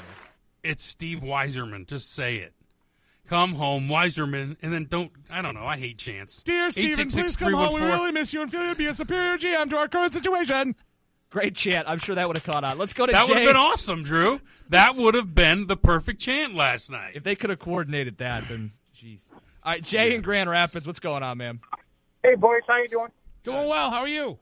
Good, man. Hey, so with the crowd chanting Yzerman to come home last night, do you know that Ken Holland was nowhere to be seen? He like disappeared. He was in timeout, sitting alone. They showed him one time. Was he too embarrassed, or he knew, or they know what's coming? I don't think anything's coming. I, I, I think people like Jim who think that they're going to change GMs because they're changing arenas are, are nuts. People are going to do exactly they're going to do exactly what they do. Ken Holland has won four Stanley Cups with this team, and don't start the tweets. He only won three. He was with the team for four. No, it's fine. But let's go with Jay's point here. Why didn't we see Ken Holland become a bigger part of last night's ceremonies? Well, you think it's because he's ashamed, Oh, well, or because you thought well, he'd be well, booed. uh, The let's- owner let's didn't take- get let- involved. let- Let's take me out of it. Well, the owner passed. There's No, a new the owner's in owner. the press box. Well, She, she was in the suite. Mike waving. Ilitch was the owner of the Joe. I mean, Right, but Chris she and- was there and every Marion- day. Okay. I mean, they didn't. But who cares? Chris Ilitch could have easily gone down and said some words. Well, uh, they He didn't. could have. They very easily could have. And I believe the Ilitches were mentioned time and time again, as was Jimmy Devellano. But they never mentioned. Was Ken Holland mentioned by Yzerman? Was he mentioned by, He was by Bowman? Scotty. Was he? Yeah, Scotty mentioned him twice. I don't. I don't think it is as sinister as you guys think. I don't think they were hiding. Well, it. don't you guys? Don't lump Well, me in that's with fine. him. I'm being sinister. I mean, Get him rid and of him, ilk. guy. But but I just want to know then the explanation. Why was he? He was visibly not a part of that. And if, but I don't think anybody was. I don't think the I don't think the Ilitches were until they brought him up, and then everyone started chanting them. I, they weren't going to come down and say words. Didn't they do something pregame with the Ilitches? I'm talking about the post game ceremony. I don't. I don't know what happened pregame. Uh, Brett in Grand Haven, you're on Greg, Big Drew, and Jim. Hi, Brett. Hey, how's it going, guys? It's going well, man. How's it going with you? Good, good. Yeah, I was just commenting on the uh, on the game last night. I'm 28 years old. You know, I've been a part of. Uh, well, I feel like I've been a part of you know the, the golden years, whatever, for the Red Wings. But uh, Right, you're part of this generation that's never really had a bad memory of Joe Louis Arena. Exactly. So I, I feel like that's the most sad part was, you know, obviously seeing the new arena, which, you know, it needed, I mean, it needed to happen. But, uh, but also, you know, the fact that the playoff streak is now over from what I can remember. Um, the honest, honestly, though, I stuck around to watch the end of it really because I wanted to see Yzerman drop a bombshell and just say that he is coming home. He is taking over the team. I think that would have been awesome, but not as awesome as if uh, Darren McCarty or any of the coaches would have came out and said that they're coming back to the grind line because this team is so soft. They need to. Uh, I don't care if they bring McCarty back. He's got to be out there with one leg out there like Cromwell. As long as he hits people and fights, I really don't care. That's just how I feel. Mm. And what did you think when they brought Vladimir Konstantinov out? I'll tell you what. Didn't go watch some of his videos on YouTube. I forgot how hard that guy could hit. Oh no, but I mean, he looked like hell, didn't he? Yeah. Well, I mean, when they brought him out, I was like, he doesn't look like he's getting any better. Not that I expect him to recover, but he looks. I mean, it just didn't look. He just didn't look good. I thought. I thought that was kind of. Um, I'm glad he was there, and I think he comprehends more than he looks like he does because I saw him chatting with Yzerman at one point. So, hopefully, you know, he is improving. Go ahead, Jim. You want to be nice? Or you going to be a jerk now? No, Jim's got to be nice to make up for what a jerk he's been the rest of the Yeah, day. I mean, I'm a jerk for 98% of the show. And then I come through. Boom. We, have got Logan's Roadhouse gift cards to give away. We're going to be giving these away over the next couple weeks at random times, so you got to listen to, to the show to win them. $50, Logan's Roadhouse. Yeah, go out there, get yourself one of those tie dye Roadhouse tees. Mm-hmm. Yeah, yeah. Get yourself a great steak. You and the missus. You and the lady, or if you're Jim, you can go twice by yourself. That's right. Maybe even three times. I hate you so much. If you want to win this gift card, call us at 866 314 9696. We'll do caller 10. 866 314 9696. Logan's Roadhouse, 866 314 9696. $50. Fitty. Fifty dollars. Get that fried cheese and bacon burger, son. It's ridiculous. Ooh, ooh. You know what's uh, what's sad though? People don't know like what goes on behind the scenes. You're totally trying to Jimmy Jack one of those coupons off him, Drew. You know I am. Son, you know I am. You are That's not so behind the scenes. guy. That's up front. Give me one of them gift cards before I smack you. Uh, there's a reason why people don't hand you the gift cards. Drew. Yeah, I'm aware, and that reason is stupid. Last week I was given 16 Tigers tickets. Okay, if we had given those to Drew, We would've Drew given would them have been all at every single game. That home opener, we would have been friends, making it rain. You know, it's funny though because Drew's radio guy. Radio people steal. Hold up, hold up, hold up. That's hold what up, they hold up, do. hold up. I'm old enough to know that if you don't take it when it's there, you're not going to get it. This was No, one of my first getting lessons in radio was never turn down free anything. Yeah, you learned that one fast. They'll give it to you. Take it, man. All right, 866 314 9696. 866 314 9696. We'll talk about uh, more about the closing of uh, the Joe last night. Datsyuk didn't get much love, did he? No, no, no. We'll talk about the uh, another notable absence at the Joe last night. Plus, why Greg keeps fighting about people on planes. All I'm saying is this is all the passengers' fault. Ask me why next. It's it's, Gr- it's Greg Big Drew and the Jim, FAA. yeah. Mm-hmm.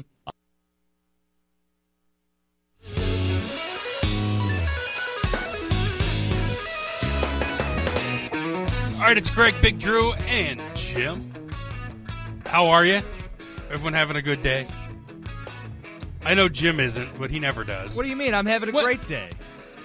Well, I mean, you got everyone yelling at you on, tw- That's a on great the day. Twitters.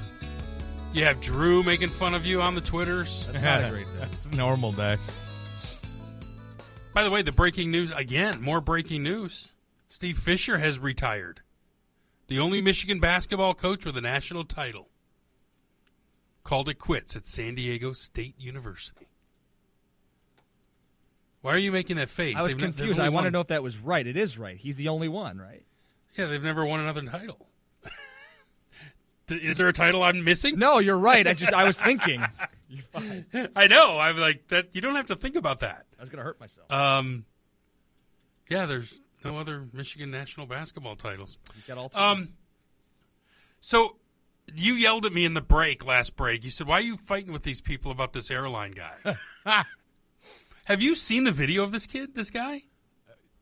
So I've only seen it from like the social media prism. Hang on, so Fongers. explain If, it. Fongers, if you can get some of this coverage up of this man who was removed from the United Airlines flight, apparently a doctor of some sort, but you'd think a doctor He would be smart enough to not let this happen. So, so hold on. Well, what happened? So, the so they, they overbooked the flight, right? Here's what happened. They overbooked the flight by four people. They needed to get a flight crew to Louisville on that flight to fly a plane the next morning. They asked four people to take uh, a, a voucher for 400 bucks and an overnight hotel stay, and then they were going to put them on the first flight out in the morning. So no one took it. Everyone else was like, "Screw you." Have you ever done that? Have you been in that spot? Oh. I jump out of my seat and take vouchers.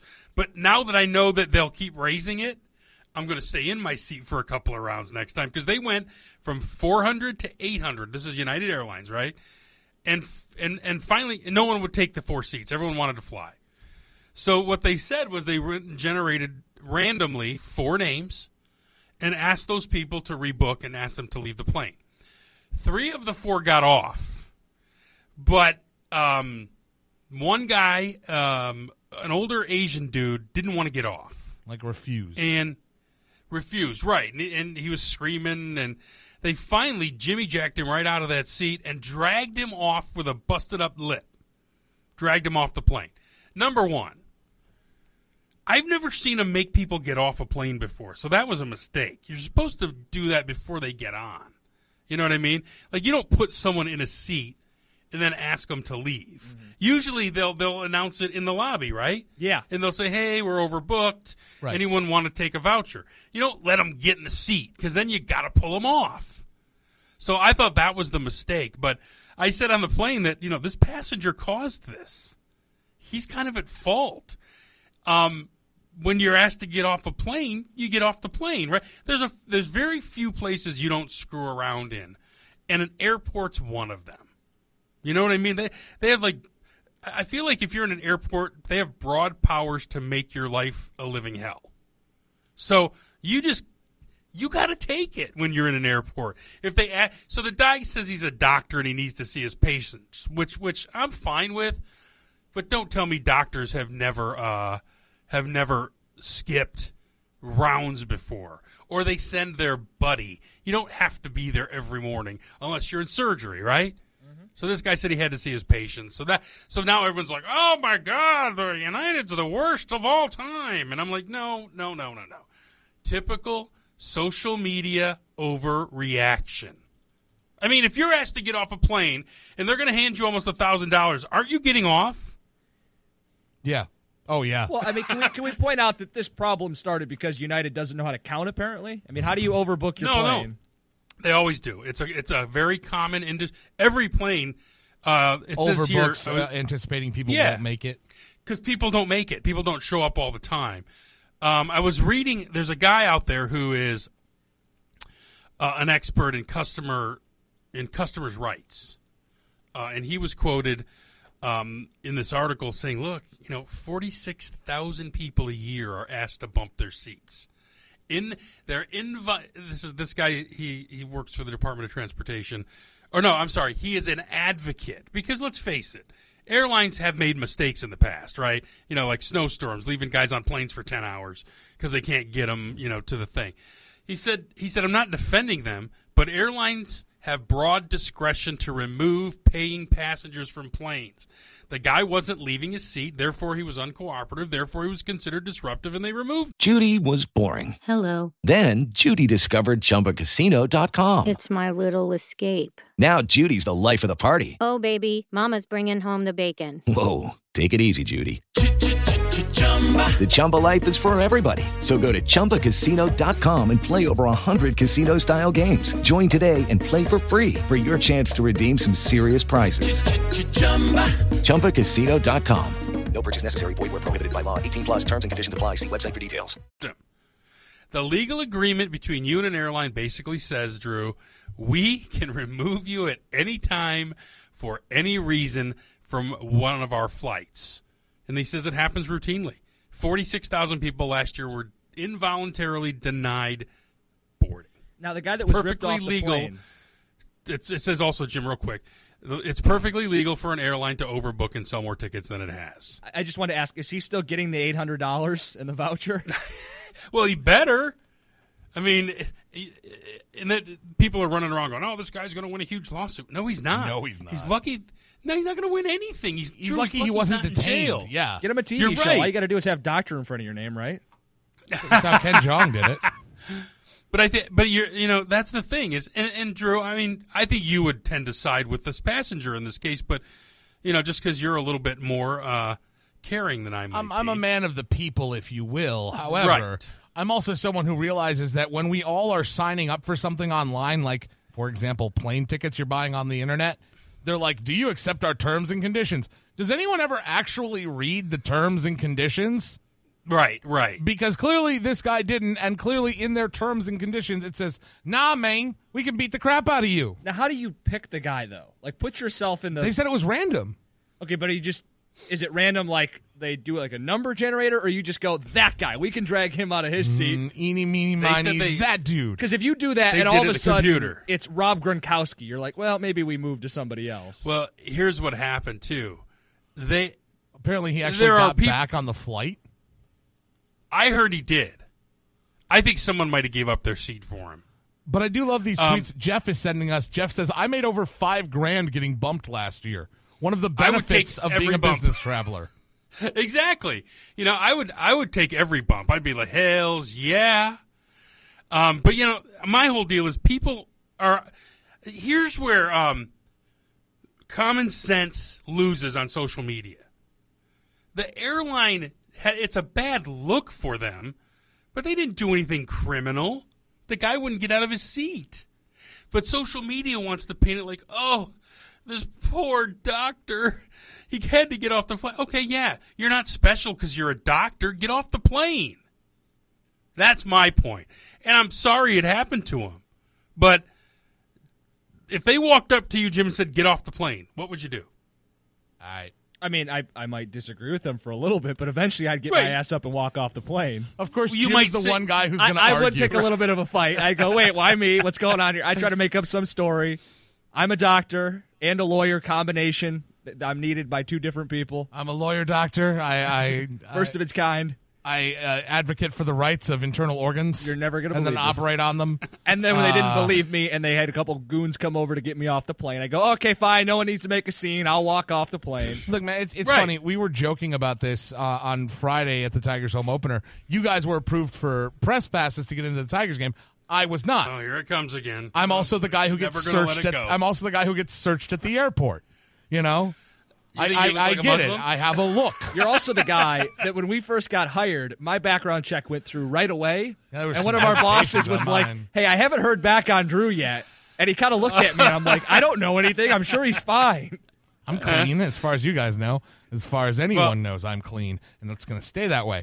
But How about how about this tweet, Drew? yeah, Guy says, At first I felt bad for the doctor getting pulled off the plane, but then he started screaming like a baby, and that's when I felt like he was trying to get a lawsuit. yeah, yeah, yeah. yeah. Look, again, as the guy who gets searched, as the guy who gets turned down for things just because of the way I look.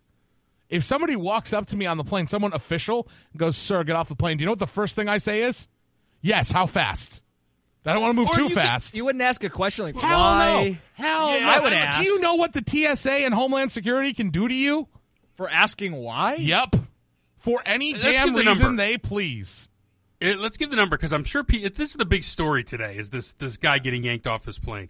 866-314-9696. 866-314-9696. Now they're also lumping this in because United had that incident last week where the girl in the stockings got frisked. Well, right, and and United is taking a lot of heat for this because while they do have the right to make these rules, that doesn't make them the right rules. And, and I don't disagree with that, but once the rules are in place, this is something we argue a lot on this show. Once the rules are in place, those are the rules, and you have to exist within those rules. Right. But Sorry. we also argue on this show should the rule exist. Right, and branding and and marketing, and this is a bad look for United as a brand. Right. It's not. It's not a positive. There, I felt like their mistake was letting the people on the plane without having, uh, without having figured out who was not was not flying. Well, how do they do Get that? The How- people how, would you figure out if you were going to be overbooked based on who shows up or not? Right? Because you don't know. checked in, right? Oh, well, Well, I you guess check in. Yeah. You check in, and they know. I mean, I've been in many situations where, you know, they'll say, "Hey, we're overbooked," you know, blah blah blah. Here's the thing, though. I wish that would happen to me because I feel like every time it happens and I have the chance to do it, somebody runs up before me and takes the voucher before I can get it, Well, my grubby hands on it. Doesn't it depend why you're flying? Like, if you have to be somewhere tomorrow for work, if it's a vacation, no if big I have deal. to be somewhere tomorrow for work, oh, sorry, boss, my flight got bumped. Th- Nothing that's can what I do. Well, you know, it's funny because we used to go to Florida at Christmas, and my wife's a teacher. You can't miss the last day of work before a vacation or the first day after. So we could never take the bump.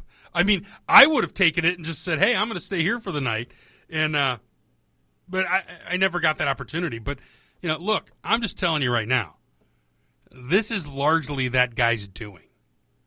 He gets off the plane, he gets his voucher, everything's fine. You don't own the plane. You don't own yourself when you're on the plane. They own you. You'll do as you're told.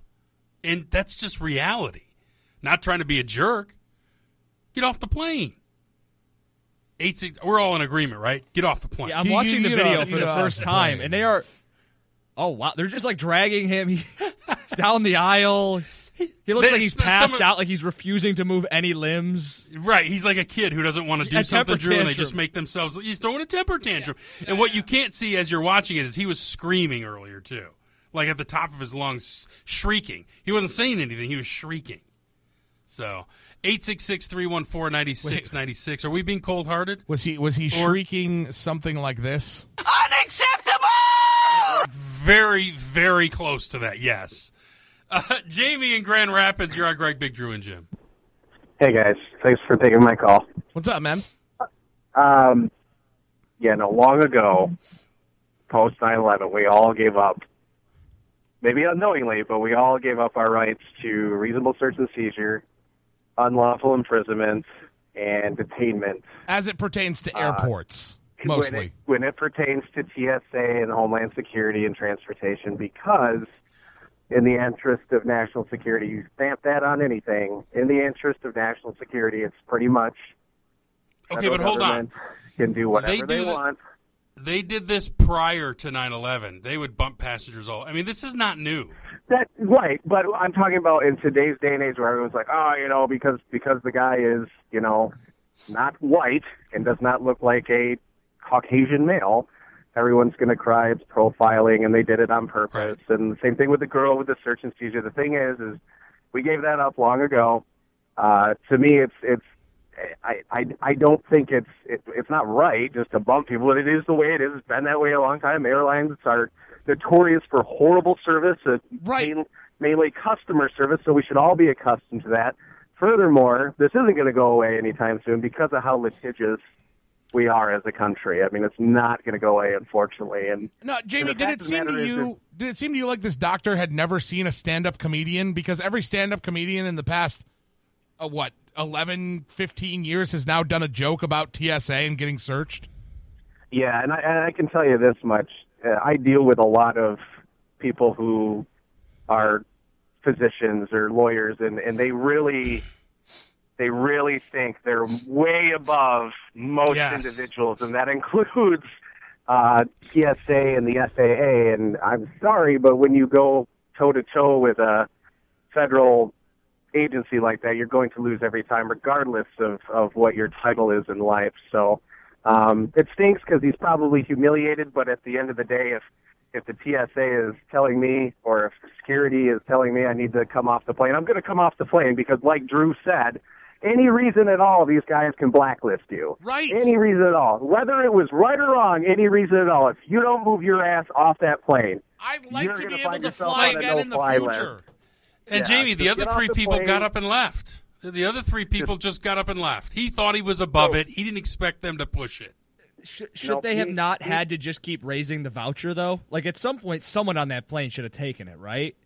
just get off the plane I and guess- get all the free stuff in the world you want. I mean, you're not going to get a Right. lawsuit. You're not going to get thousands. Oh of no, listen, Get off I the understand, plane, but wait, wait, get wait. the tickets, get all that free stuff. When, when they're at the point where they're individually demanding you get off the plane, then yes, you need to get off the plane. My question is, why did it get there? So they needed what four people to step off this plane. How many people were on the plane? 200, 200 180? You want to, they they could not come to a satisfactory dollar amount to, to get four people to walk off that plane. They couldn't negotiate uh, uh, up high enough. Everybody has a price, yeah, right? Yeah, I agree. And and see, that's the thing. They definitely, it's definitely a bad look to not because you could have gone to twelve hundred, you could have gone to sixteen hundred, whatever. Give him four it's vouchers. not worth Get the bad plane. publicity of having to drag Bingo. someone off a plane. Yeah. So what it was was bad local management by whoever did that, uh, and let them even get on the plane before they had it resolved. And number two, you don't drag a guy off. You know what I'd have done? I'd have cleared the plane and said, "We're just not going to fly then until you get off the plane." And then you would have had passengers going, "Idiot, get Yeah, off! get off!" Yeah. get off the plane, dude." Come on, man. Seriously, man. We But you know what? And, and and let me just tell you this too: we don't know for sure the guy's a doctor. That's his story. You got to wait and you know find out if he really was. Not that it matters because doctors miss rounds all the time. You know, I was uh, my kid was in the hospital and for three days we didn't see the doctor. He was supposed to come on rounds and never did. So stop. What would be the most important Brandon. job you could come up with? Yeah, right. Exactly. Yeah. Hey, All right, Brandon. what's going on, Brandon? Hey, I I love this because when I was active duty out in Fort Lewis, Washington, I had to fly back to West Michigan all the time, and you fly in uniform. So while all you peasants would be going through the search process, Us commoners. and I mean, we got treated a little differently. I mean, you, we, we, As you we should. wouldn't have to take off our boots if we if we weren't wearing steel toes and stuff like that. But when it comes to being asked to, to get off a plane, I, probably had that announcement go on the plane or in the lot. I don't know, a hundred times, and every time I was running to get up there and get those vouchers because it was. I mean, as a broke private, that was extra money, man. Right.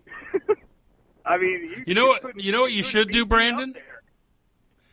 Knowing they overbook, you should almost try to buy a ticket on a flight cheap, and then not, not even really planning to go, and just go sit there and get bumped.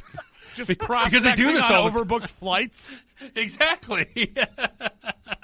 Uh, I, you know what? You laugh about it. There's somebody out there who's probably figured that out who who goes to the airports during travel season, and that's what they do. Mhm. But I Spring mean, break. That's yeah, probably yeah, why, because spring break. Yeah, yeah. But this this guy this guy obviously, um, like I said, I've flown a lot, but yeah, if you get asked by TSA to do anything, and I You do like it. You do it. Yeah, it, it's it's dumb. I mean, we could argue that it's dumb, and you shouldn't have to, but that's not fact. And yeah, But here's the thing, though, what you're get seeing- dragged off. Here's what here's what you see now, though. All these social justice warriors trying to justify. Oh, it's yeah. like, are you kidding? Get off the plane. Right. The reaction of United has been crap. The way they handled Right. him was kind of crap. But his reaction to begin with was garbage. TSA is telling you to get off the flight, man. Stop asking questions. Well, at what point do they think TSA is going to look to somebody else and go, okay, well, he's a baby, so we're going to take this person off? Because that ain't going to happen. Well, that was the other Right. baffling thing to me was why not just pick someone else? Like, all, all right, cool. Look, man, you're crazy. This Yeah. guy flexed at TSA, and TSA went, mm, no, that's not how this works. Right. Well, and, and then you get into you get into that contest, you know, to see who's got the bigger one. No, you're getting off this plane, Doctor Boy, now. That's what I mean. That happens. Uh, unfortunately, it's a bad look all the way around. I think both sides look really dumb. But the fact of the matter is, United, unfortunately, has the right to do that. You know, that's what they're allowed to do. If you if they want you off your plane, get off the plane take your voucher. But I think that's a great point, Jim. Just keep raising the price. Someone's taking that voucher at some point, Yeah. and then they're going to be begging you for to take them off the plane. Well, that's You know, the thing. So, so I don't know what it got up to. I think you did. You throw out the number eight hundred 800. earlier. Yeah. So Yeah. go up to a thousand. No one's going to balk on a plane of two hundred people. Go to fifteen hundred. No one's going to balk, and someone is going to eventually give in to that price. Is it going to cost Of them a little more than they wanted? Fine. The alternative, though, everybody's got a a camera couple phone. hundred bucks. Yeah. Everybody's got a camera phone, and if you end up having to create a scene, even if it's not as bad as this one, you just don't want to have a scene because everyone's going to, you know, video it, and then it's going to become a story, and you're going to get bad publicity. Just, just pay out a couple hundred bucks on top of the voucher, get somebody off the plane, and and, and be on your way. But it got escalated, and when things get escalated, it ends up turning out poorly. And so I got somebody here saying, "Greg, you don't have to beat him up," and I'm like, "They didn't. They were scuffling to get him out of his seat, and his head hit the armrest. That's what happened. They didn't. They weren't wailing on the guy in in 17C. they just were trying to pull him out of the seat. I'm sure they wish they hadn't bloodied him. Right. Uh, Jeff tweeted and said, Greg's right. Tweeted to at Greg Drew and Jim. Greg's right. Oh, I travel all year, but when you get to spring break season, that is when you get bumped on any flight. Yes, and be prepared, man. Like I, I, I say Christmas because I used to fly at Christmas all the time. Yeah. and I'm like, yeah, bumped. Yes, hells Thanks- to the yeah. Thanksgiving, Christmas, spring break. Yeah, any travel season, and you know, and unfortunately, the guy, the look, neither side handled it correctly. No You one they- they- behaved neither like side. adults, you know. I know exactly. And that's the whole thing. Act like an adult. Everything's going to be fine. All right, we got to go, right? I guess. So. Hmm. Okay, we'll have fun at the gym, boys. Go. yeah, pump Drew some and I are going to work out together. Best buds. Friends All right. forever. We'll have a good time. We'll see you tomorrow at 3. Thanks for listening. This is Greg, Big Drew, and Jim.